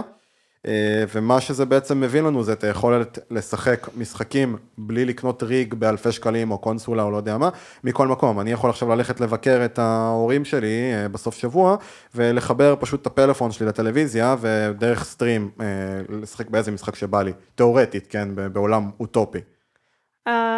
זה, זה רעיון מדהים, זאת אומרת הרעיון הזה שאתה לא צריך יותר להשקיע את האלפי שקלים האלה במכונה טובה בשביל לשחק בצורה, כאילו בצורה הכי טובה שאפשר. שני החששות היחידים שלי מעניין, אה, זה א', מבחינה, אה, מבחינה של, זה דורש של האינטרנט ממש טוב עכשיו, אה, וזה גם דורש שיהיה שרתים שהם מספיק קרובים לישראל, או בתוך ישראל, כדי שזה יעבוד כמו שצריך. אה, עם אונלייב למשל, אה, זה לא קרה כי זו הייתה חברה קטנה, אז הם ישבו בארצות הברית, אז אה, לארץ זה היה lag, די גדול בין הרגע שאתה לוחץ על הכפתור ועד שזה אשכרה מגיע, פקודה מגיעה למשחק עצמו, אז אי אפשר לשחק בדברים שהם יותר מדי דורשים את התיאום הזה בין השלט למשחק, אז עד כמה זה יהיה שירות איכותי לארץ, זה א'.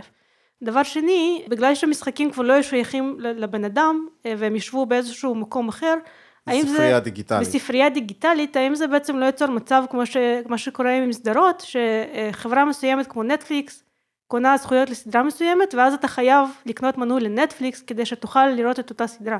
האם זה לא יקרה מצב כזה שעוד חברות יתחרו בגוגל, אה, ואז אנחנו נצטרך שוב, נמצא את עצמנו משלמים להרבה מאוד חברות בשביל לשחק בכל המשחקים שאנחנו רוצים. בדיוק, שזה עוד פעם נכנס לבעיה הזאת של אקסקלוסיביות, של כן. פתאום גוגל יקבלו, יקבלו אקסקלוסיביות על publishers מסוימות או חברות מסוימות, ומה זה בעצם אומר לגבי משחקים אקסקלוסיביים, שאולי פתאום אני אוכל לשחק את זה רק ב stream הזה. כן. עכשיו, מעבר לזה גם יש כאילו את הבעיה הזאת של אופטימיזציה לדברים האלה, זאת אומרת, גוגל היא לא חברת משחקים בסופו של דבר, וכל חברה שתרצה להיכנס לשירות הזה, תצטרך לבצע את האופטימיזציה כזו או אחרת למשחקים שלה בשביל שהם יעבדו ב stream כזה. זה גם משהו שהוא לא מובן מאליו, אני אישית, זה נראה לי מטורף, זה כאילו כמות עבודה מטורפת, וכל החברות שבכלל ירצו לעבוד עם הפרויקט הזה ולאן זה ילך.